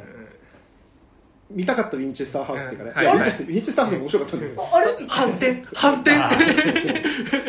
ちょっとそう見たかったウィンチェスターハウスはマジである。ある。映画。まあウィンチェスターハウスはいいんだけど。いいんだけどそうウィンチェスターハウスあれはあれでいいんだけどなんかでもなんかより見たかったウィンチェスターハウスに近い何かっていう。ものでもありこれ綾辻ゆきとファン以外に通じないかもしれないですけどあでも見てないのかな竹内さん見た見た見た。見た。俺ねナイトハウス実はあんまピンときてなあそうなの？みんなが勧めてくれたのに俺なんであんなこんなピンときてないんだあいや ちょっと待ってまあじゃああの別にあのい例えなくていいんだけど例えますけどあの、まあ、あの黒猫館の殺人じゃねえや。ああーまあ的なね。結構なうん分かる人には分かる 悪質な言い方ですよねそれは。はい、的なね。あのあのメインアイディアが、まあ、単純にミステリー的にも、あのオカルト的とか、まあ、ホラー的にも。あれって実際あったんだっけ？ではないのあったあった。あったのうん。えそれもう本当に現実としてあったんだっけ？いやそれは知らんけど。あまあでもなんかあったんじゃないですか？ね近しいなんか、うんはい、ネタ元はね多分。すごいなと思いましたねこれはね。てかあのうん。劇場で見せろよって思いました本当ですよ。配信できたせいでさ、まあ配信プラスコロナ禍が重なったせいでさ、うん。劇場公開すりゃへえのにっていう映画もさ、なんかその配信するっていう手段ができちゃったせいでそうそうさなんか本当にちょっとその枠に入れられてしまった感はあるよね、そう。まあ、しかも、まあ、二世紀フォックスが多分もともとやってたやつを、あのフォックスサーチライトですそうよね確かそう。そうでそれをね、あのーまあ、できなくなっちゃったから、あのーえー、とフォックススタジオ、うん。フォックスじゃね20世紀スタジオか、うん。での作品になったっていうね。ちょっと不遇な。うん。良くも悪くもだけど多分さ、うん。これ配信で配給できないよねみたいな作品をさ、うんなんか結構ネットフリックスが買ったりとかさ、うん。プラスが買って見れるようになってるっていううん。いい部分はありつつ、でもなんかね本当にその選択肢ができちゃったせいで、なんかその、ちょっと頑張ってかけてほしいようなやつをね、まあでもこれがさあのー未体験ゾーンとかだったらもっと見れなかまあったじゃん。確かにね。いやでもなんか未体験ゾーンでやって半年後に配信とか、うんそれぐらいでせめてやってほしいよやってね、ほしいですね。ちょっとねあまりにもその要するにこう共有できないんで、うん。共有しづらくてすごく、結構ファウンドとかさうんああいう感じしましたよね。ですねなんかうん。なんか東京に住んでる人のとかちょっと都市部に住んでる人の特権になっちゃうかもしれないけど、うんでもやっぱり一応劇場でかかっててなんかあれやばいらしいぞってうん。噂になってて、うん。ギリギリ終わる最終日ギリギリで駆け込んでみてやっぱ良かったとか、うん。やっぱダメだったみたいなことってすごいなんか大事な経験としてなんかそれはあるから。そうそうそうそう。これはね本当にちょっとこういう映画はちゃんと劇場でかけてくださいっていうね、まあ本当に良かったです。最高でした。あと年末に新聞芸座でまとめて2本でやるとかねこの手紙がねアントラーズとナイトハウスの二本立てとかも最高です。最高ですねはい、まあそうですね。で、えっと、5位が「ザ・バットマン」うん。はいザバまあこれはなんか、まあ、僕普通にやっぱマッドリーブすげえ好きだなっていうので、あのービジュアルとか、うんうん。まあ、キャスティングとかも含めて、あのーなんかちゃんとさこの てかもうバットマンってやり尽くされてるなっていう感触の方が強かったんだけど、あでもちゃんと新しいもの作ってんなって思えるバットマン像みたいなの作って、まあ、そこの好き嫌いはあるにしても、まあいやちゃんと新しいもの作れるんだながやっぱすごい良かったし、えーとまあ、あとこれはなんかの時に言った気がしますけどあのいややっぱりねキャスティングっていうのはなんかこう発明が必要で そこに対してなんかこう今回のキャスティングっていうのは本当にバッチリハマってたと思うので、あのーまあそれがそうできてるだけでも、まあ、あの僕はめちゃくちゃいいなって思うし、まあ、単純にこのマット・リーブスが作ってくれるバットマンみたいなのももうちょっと見ていきたい感じ、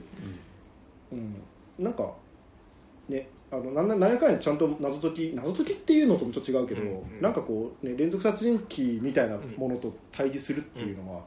いいなっていう、ほぼそうだったからね。まあそうですね。そうだけど。そうだね。いや いいから。そうの話するの本当やだね あそう。そうですねえーですね、はい。えーでまあえっ、と4位アントラーズね、はい。アントラーズ何？アントラーズ。ランゴリアーズなんですか？えっとあのデルトロが制作する。あそうなの葬式が出るリレーも出るディズニープラスだっけ？ディズニープラス配信でナイトハウスと多分ほぼ同日に配信されたんですけど、これも、まあ、またちょっとすごい独特の映画なんですけど、あのアントラ、まあ、だからその角がどうたらみたいな感じだと思う意味合いだと思うんですけど、まあ、鹿？うんうん。あはいはいはい。なんか鹿島アントラーズ四角はああそうか。そういうことか、鹿のあいつだもんね。鹿島あの J リーグチップスイタリアでアホの会話あアントラーズって聞いて最初出てくるの鹿島アントラーズあアホの会話感がすごいですけど、まあ、えーっとえーっとねこれどこまで言うべきかちょっと迷うんだけど、見てないんであればマジで見てほしいっていううんうんスキルんですけど、あのえーっと例えるんだとしたらホラー版誰も知らないみたいな話、ん。で、えー、と小学生ぐらいの男の子がこれ主人公ではないんですよ厳密に言うと。主人公は、えーと小学校のあの教師をやってる女性が主人公。でその人は都会にもともと住んでたんだけどちょっとまあいろいろ事情があって、えー、と田舎引っ越してきて、で弟と一緒に今過ごしてますとであのえっ、とあの弟があのジェシー・プレモンスってあのあれあれですよ。もう終わりにしようの、うん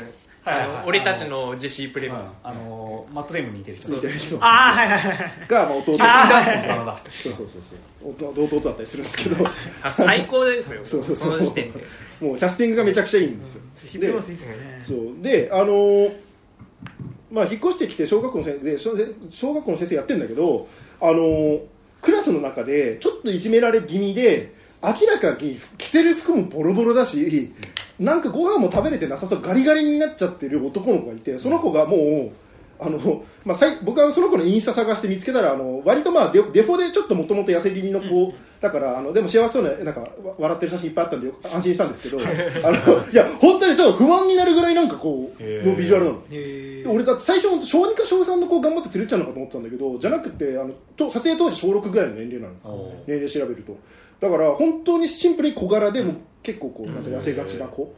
を連れてきててもう存在感がすでに説得力がすごい、で絶対に家庭で何かあると、で今度その子視点になって家に帰るとあの家の屋根裏部屋みたいなところに鍵を厳重にかけて何かを閉じ込めてるわけ、でそれがまあ要は何かに取りつかれて変貌してしまってる家族なんですよ、うん。弟とお父さん。で彼はだからたった一人で何かに変貌してしまった家族をケアしながらかくまってたのか。そう生活してるっていう話になってあのー鬼滅の刃じゃん。見てみそうだね。そうだね。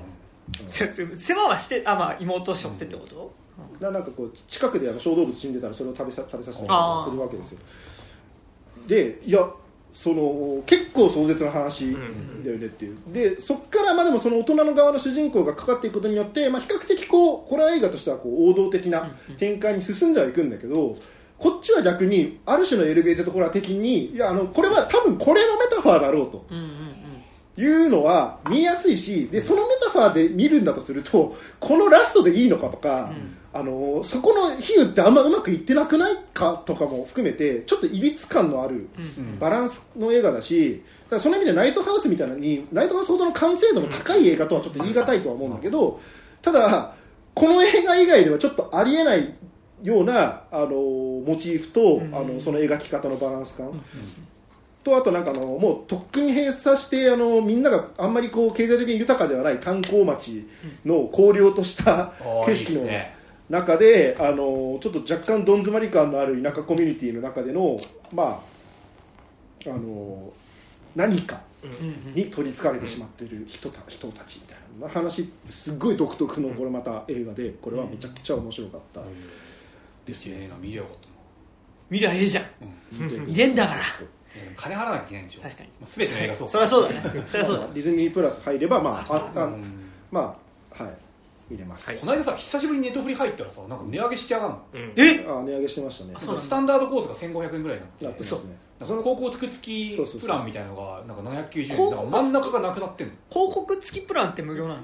いや無料じゃない790円。790円広告つく上に金取んの？広告がつくからちょっとあのお値打ち価格ですよって言ってるんだけどそれが僕らが日本にで最初に入って電力が入ってた時ぐらいのスタンダードプランの値段になってて、え広告っての YouTube で見てる時みたいな感じで何分間に YouTube 1プレミアムネットフリックスプレミアムならみたいな感じのまあ多分アマプラみたいな感じで入るんじゃない？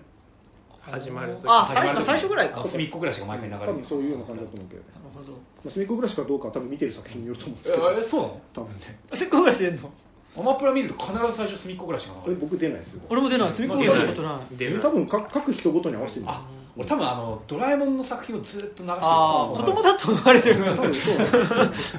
大長編ドラえもんを狂ったように見てるからそうだあ多分そういうことだと思う。そうだはい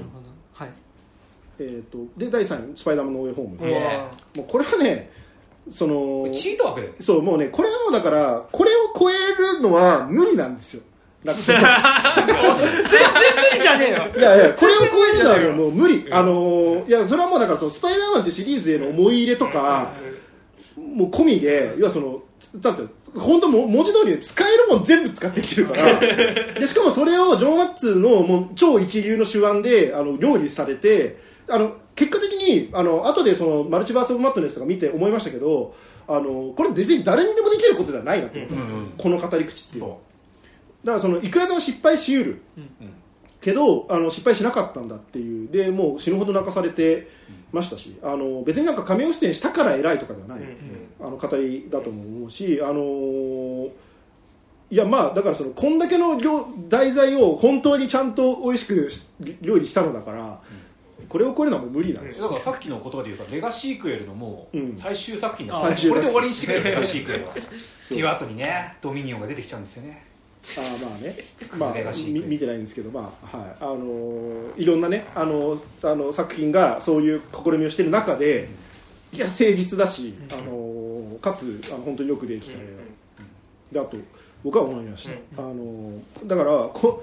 年始に最初に見た映画「スパイダーマンノーウェイホーム」なんですよ、僕。だからそのスパイダーマンノーウェイホームをもう超えるか超えないかみたいな基準だけどもう超えないわけですさすがにだって無理だよね。だってブラックアダムにだってスパイダーマン出てこないのだってそりゃそうだなそりゃそうですまあわスパイダーマン好きならそうだろうな。だし俺が子供の頃に見たブラックアダムが出てくるとかもないわ。当たり前だよ。ないんだから。だからもう無理だよねって思ってたんだけど、まあそうなってくると、まあ、で第2に稽古目を済ませて、イエいやだからもうノーエホーム超えるんだとすると、あとはもう本当映画力、純粋な映もう画力純映画力のみ 準備がすごいすごいこと出てきました。もうあののみで勝つか勝たないか、だってスパイダーマンノーエホームにお金かけるのも無理だし、ね。あのいいキャ有名キャストを揃えるのも無理だ無理なんだから。ってなった時にはもう純映画力だなってなった時にいや稽古目を澄ませてはマジでそのレベルの映画だと思う、あのーもうその画面に映ってるもの自体が、あのいいからずっと見てられますみたいな映画だし、まあ、その見終わった後にもうこう世界が違って見えるみたいな映画だし、あのーなんかそれをこう要は世界をこう見て見れますよって提示できる監督三宅翔監督の視点の豊かさっていうか、あのー凄みみたいな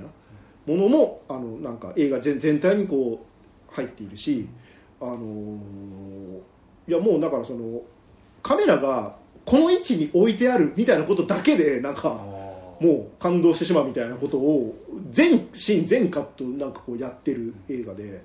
うんもうすすごい映画でしたね、あのーだしまあなんていうんですかね。いやだからこれもだから役所監督って、まあ、その高橋さんと同じくその講師でね、まあ、より年齢も近いし、まあ、一応同郷だったりとかして、なんかこう多少の交流がある中で、てかまあ宮城所組に行ったりもしている中でいややっぱ一生かなわんレベルのものを作ってるなみたいな。でこんなもん作られた後に一体何作ればいいんだろうねみたいな感じになる映画であのいやでも宮城さん自体が、ね、そういうこうあのこの世の映画ってもう一通り作り尽くされていて今更自分がじゃあその中で映画作り見て何みたいな感じのところに立ち返ってじゃああの今目の前にいるこの人はのこの今この瞬間は自分にしか今撮れないよねみたいなことにまで立ち返って映画撮ってるっていうようなことを、まあ、結構インタビューとかでもよく語ってるんですけど、まあ、まさにそういう映画だったっていうので、あのまあまあだからそのそうですね、まあ、スパスパイダーマンのウェイフォームももちろんその今この瞬間のトム・ホランドを撮ってはいるのかもしれないですけどあのねまだでもあスタジオで CG で。だし VFX とかねバリバリに使ってるしなんだったらあれあの作品の世界世界あの中の時間でいうと、あの劇中ではあの2週間ぐらいしか経ってないことになってるんだけど、いやあのあれから3年僕年取ったんですけどみたいなね、3年じゃ2年か、うん。っていうね。まああるんです。まあまあはい。でしたはい。で1位がもうブラックフォン。おー。いやいやもうこれはね最高でしたね本当に。あのまあそもそものその短編が好きで、うん。あのジョー・ヒルの短編好きで。でもその読んだ時点では超面白いけど、まあ面白い短編以上でも以下でもなくないって思って読んでたものが、そのいやこのえアイディアって要するにこう映画にするとこれあのソリッドシチュエーションスリラーみたいな監禁ものの映画と、あのーいわゆるご幽霊映画っうん。ていうものが同時にできる題材ですよっていうことをこれはもうだからそのそれこそその作り手としてのなんか発見うん。がないと出てこない映画だと思うんですよ。で実際問題そのスコット・リクソンが自分で持ってきたらしいんで、うん。ブラックホーン映画化したいんだよねって言ってあのジェイソン・ブラムがいや確かに面白いけどそんなに面白いかこれみたいな、まあそこまで、そこまでして面白いみたいな。感じで言ったんだけどいやまあでもスコット・リクソンがここまで言うのだから、まあ信頼してみようっていうので、まあ信頼関係があるから任せたら実際すごい傑作にスコット・デリクソンで何撮ったんだっけ他に？でえジェジェイソン・ブラムと？あのブラブラックフォン以外で。ブラックホーンがだからフッテージとかえっとニューヨーク心霊捜査官でドクター・ストレンジ、えっとあとドクターストレンジ。うんあとエミリー・ローズはいはいはい。とか、まあ、地球の静止する日とかね、地球あっちのリメイクの方。リメイクの方、うん、とか、まあ、まあいろいろ撮ってますけどね。あのーまあでもほぼ今の全部、うん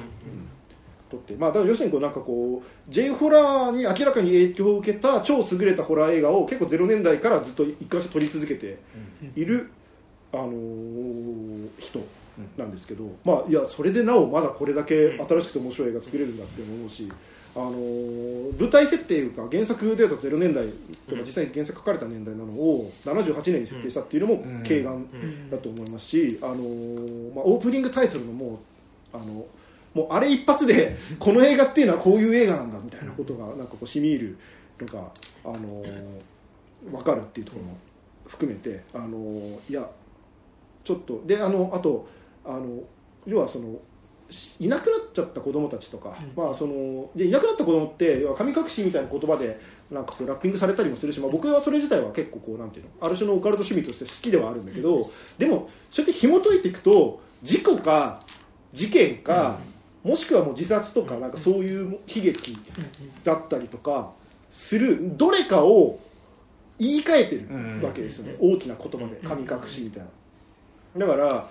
ミッシング・チルドレンみたいなものがアメリカでいてミッシングっていうね本当にあのポスターとかあるけど、あれってミッシングって言ってるけど、あのー実際のところはそのどれかにあってしまったせい、あったけどそれが不明だっていう状態なわけ、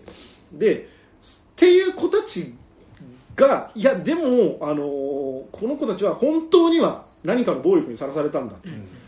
っていうことを、あのー映画の中てか、まあ、特にホラー映画みたいなジャンルの中であればそこから声を上げさせることができるし、なんだったらあの反撃することすらできるんだっていうのが、まあ、そのフィクションであり、ホラー映画っていうのはこのようなことが可能なんだっていう,、こう確信を持って作ってるなっていう、でこれはもうスコット・エイクソンみたいなレベルの人じゃないと作れないと思うし、あのーあのたんなそのおこがましいですけどあのホラー映画作ってる作り手の暴流にいる人間としてすごくこう勇気づけられたという、あののもありあのこれはまあ俺が1位にしとかないといけない、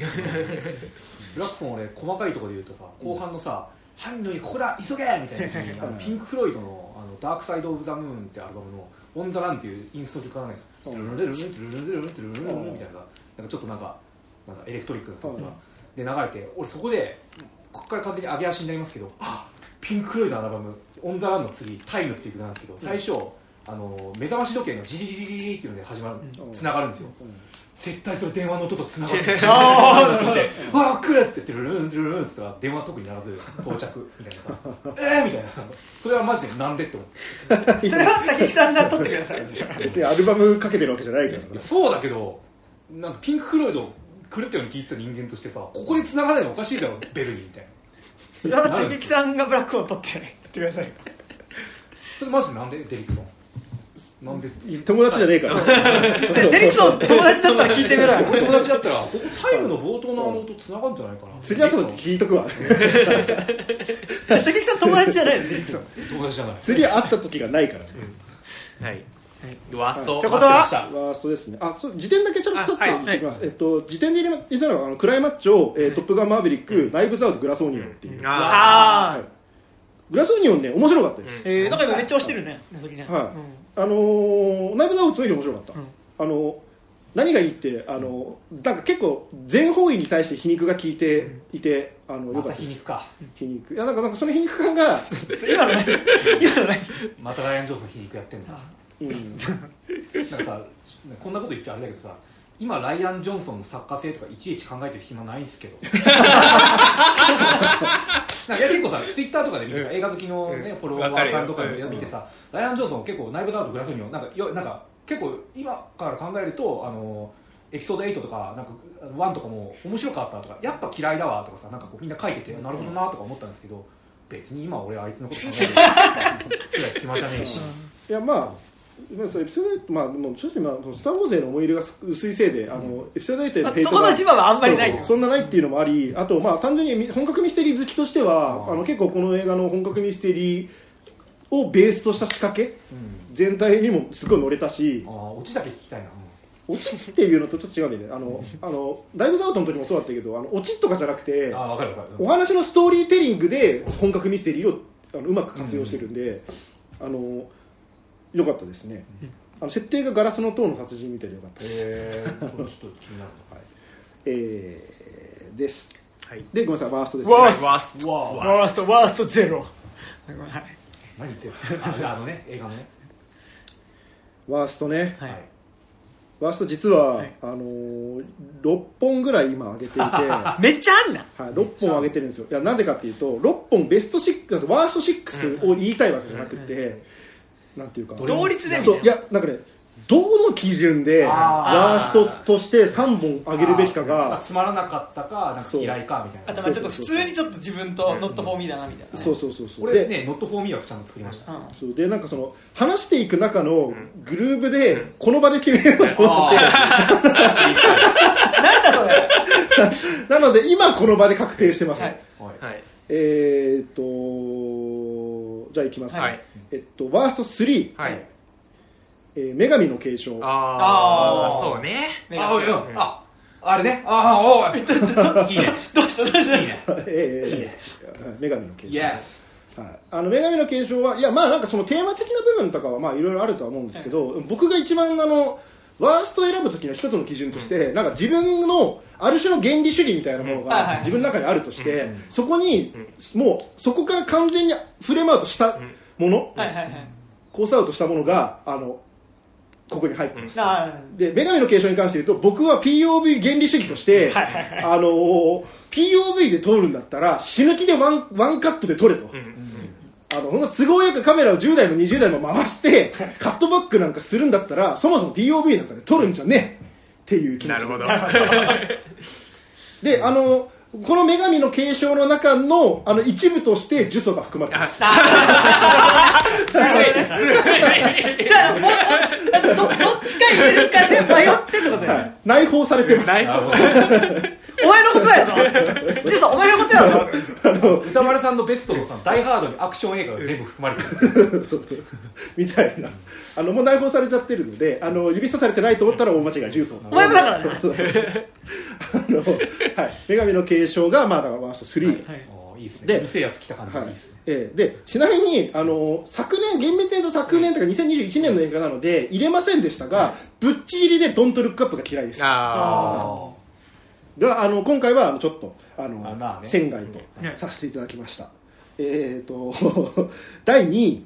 えっ、と「バイオハザードウェルカムトゥラクーンシティ。イエ見てね。これはねあの僕はポール・ W.S. アンダーソン原理主義者として。現地来た人いねえじゃい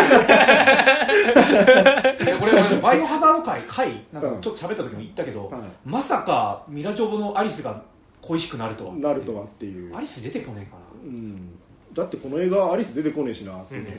であのアンダーソン家の一家一家の人たちも誰も出てこないんですよ、ね、あの女の子出てきたけどさあの女の子ミラ・ジョボビッチの娘じゃないんですよ。あとなんか知らねえ一流とかしか出てこない、そう知ら知らねえレオ。ンそっまマジで原理主義者だな。なんかそっくりさんみたいなのがいっぱい出てくる映画なの。いやなんかそのあれよくなくてさなんか何？なんかジルの人が普通にさなんかあの元白人だけど黒人女性とか使ってるけどあそうさなんかさなんかなんかそういうとなんか俺がなんかただ単にホワイトウォッシュしたいだけの人に見えちゃうじゃないかこれじゃんみたいな。そういう嫌さもあるんだよね。そう。でもなんかジルじゃないんだよ本当に。そこまでするんだったらもうそもそも別キャラクターでちゃんと新規で立ち上げてほしいしでしかもなんかビジュアルが違うとかだけじゃなくて本当に根本のキャラが違うんだよレオンって確かにそのボンクラ的なこと言われてるけどでもそのここまでじゃないだろみたいな。全員違うんだよ。そう。全員解釈違い。ああのコードベロニカをああいう安い使い方をするな。あー。あそこだけ不不可けにもちょっとだけ上がっちゃいましたけどね。食い違いが食い違いが最最悪の例えをしますよ最悪の例えあのまあ風俗店とかに行って、はい。あ今回あんまりかなと思ったけど最後乳首だけいじられてうんみたいなちょっとなるみたいなそういうあれ例える必要ないだろ別に。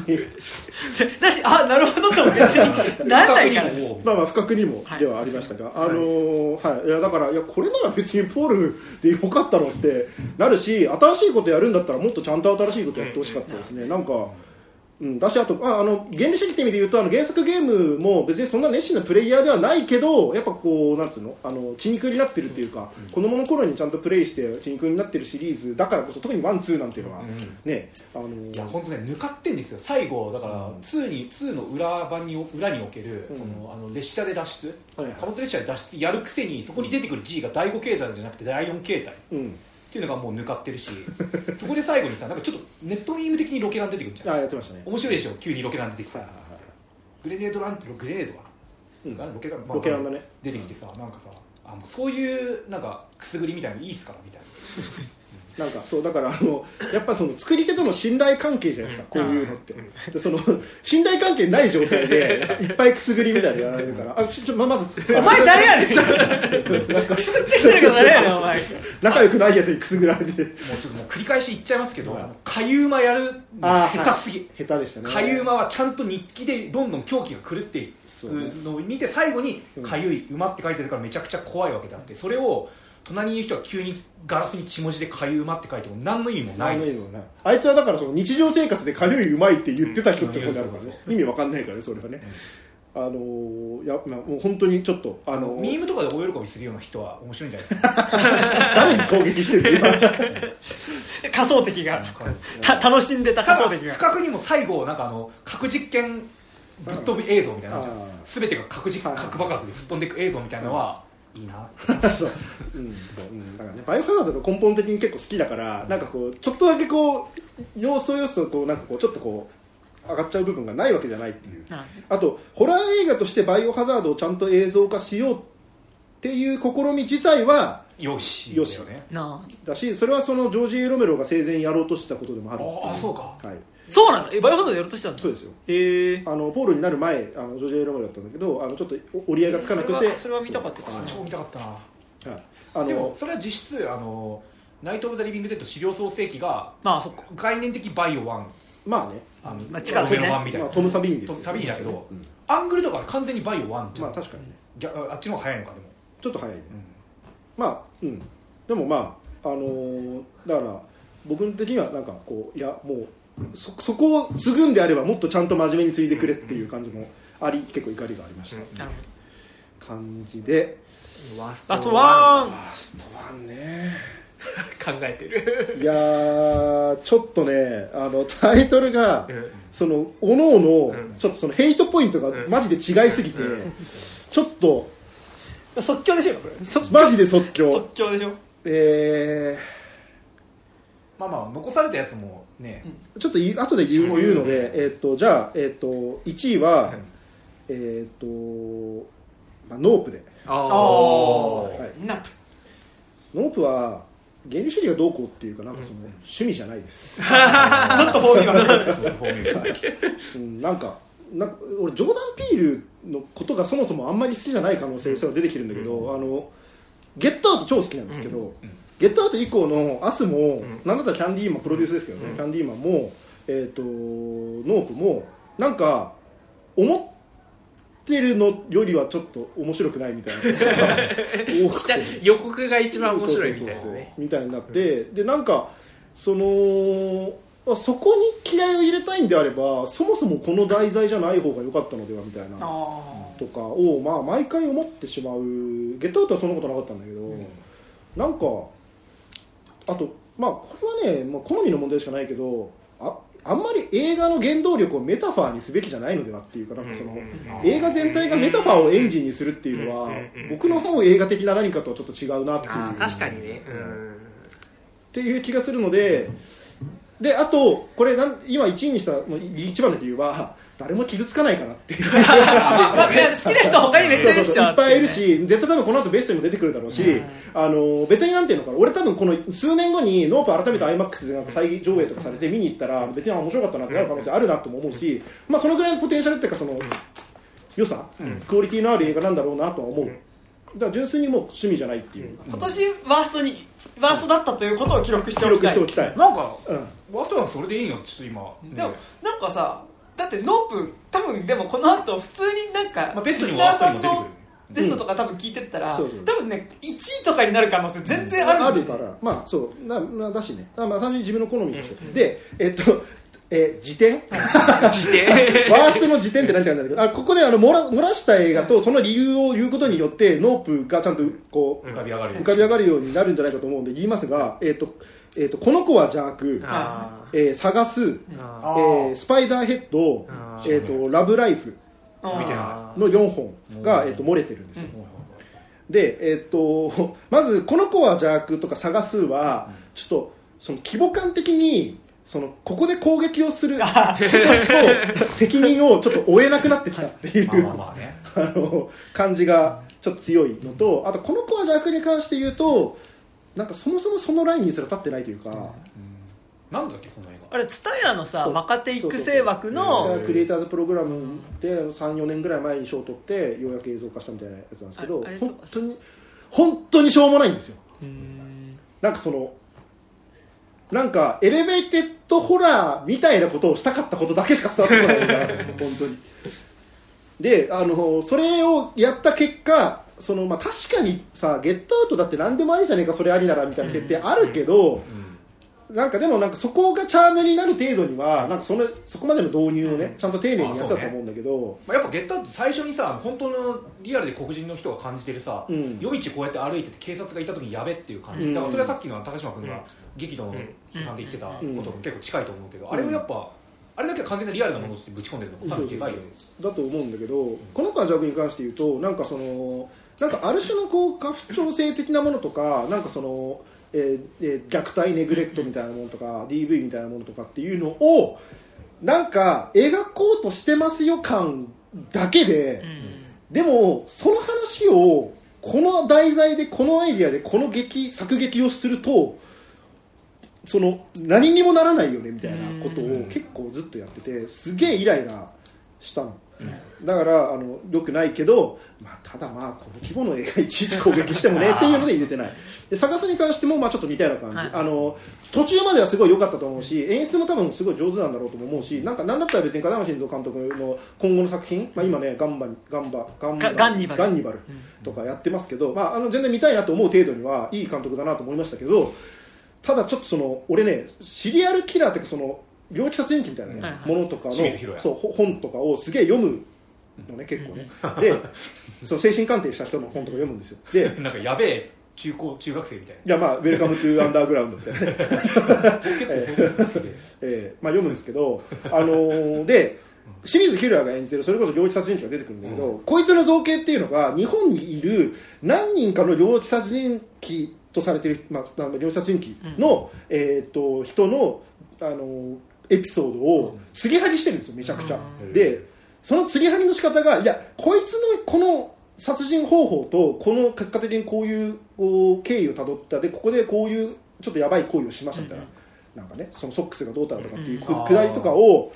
は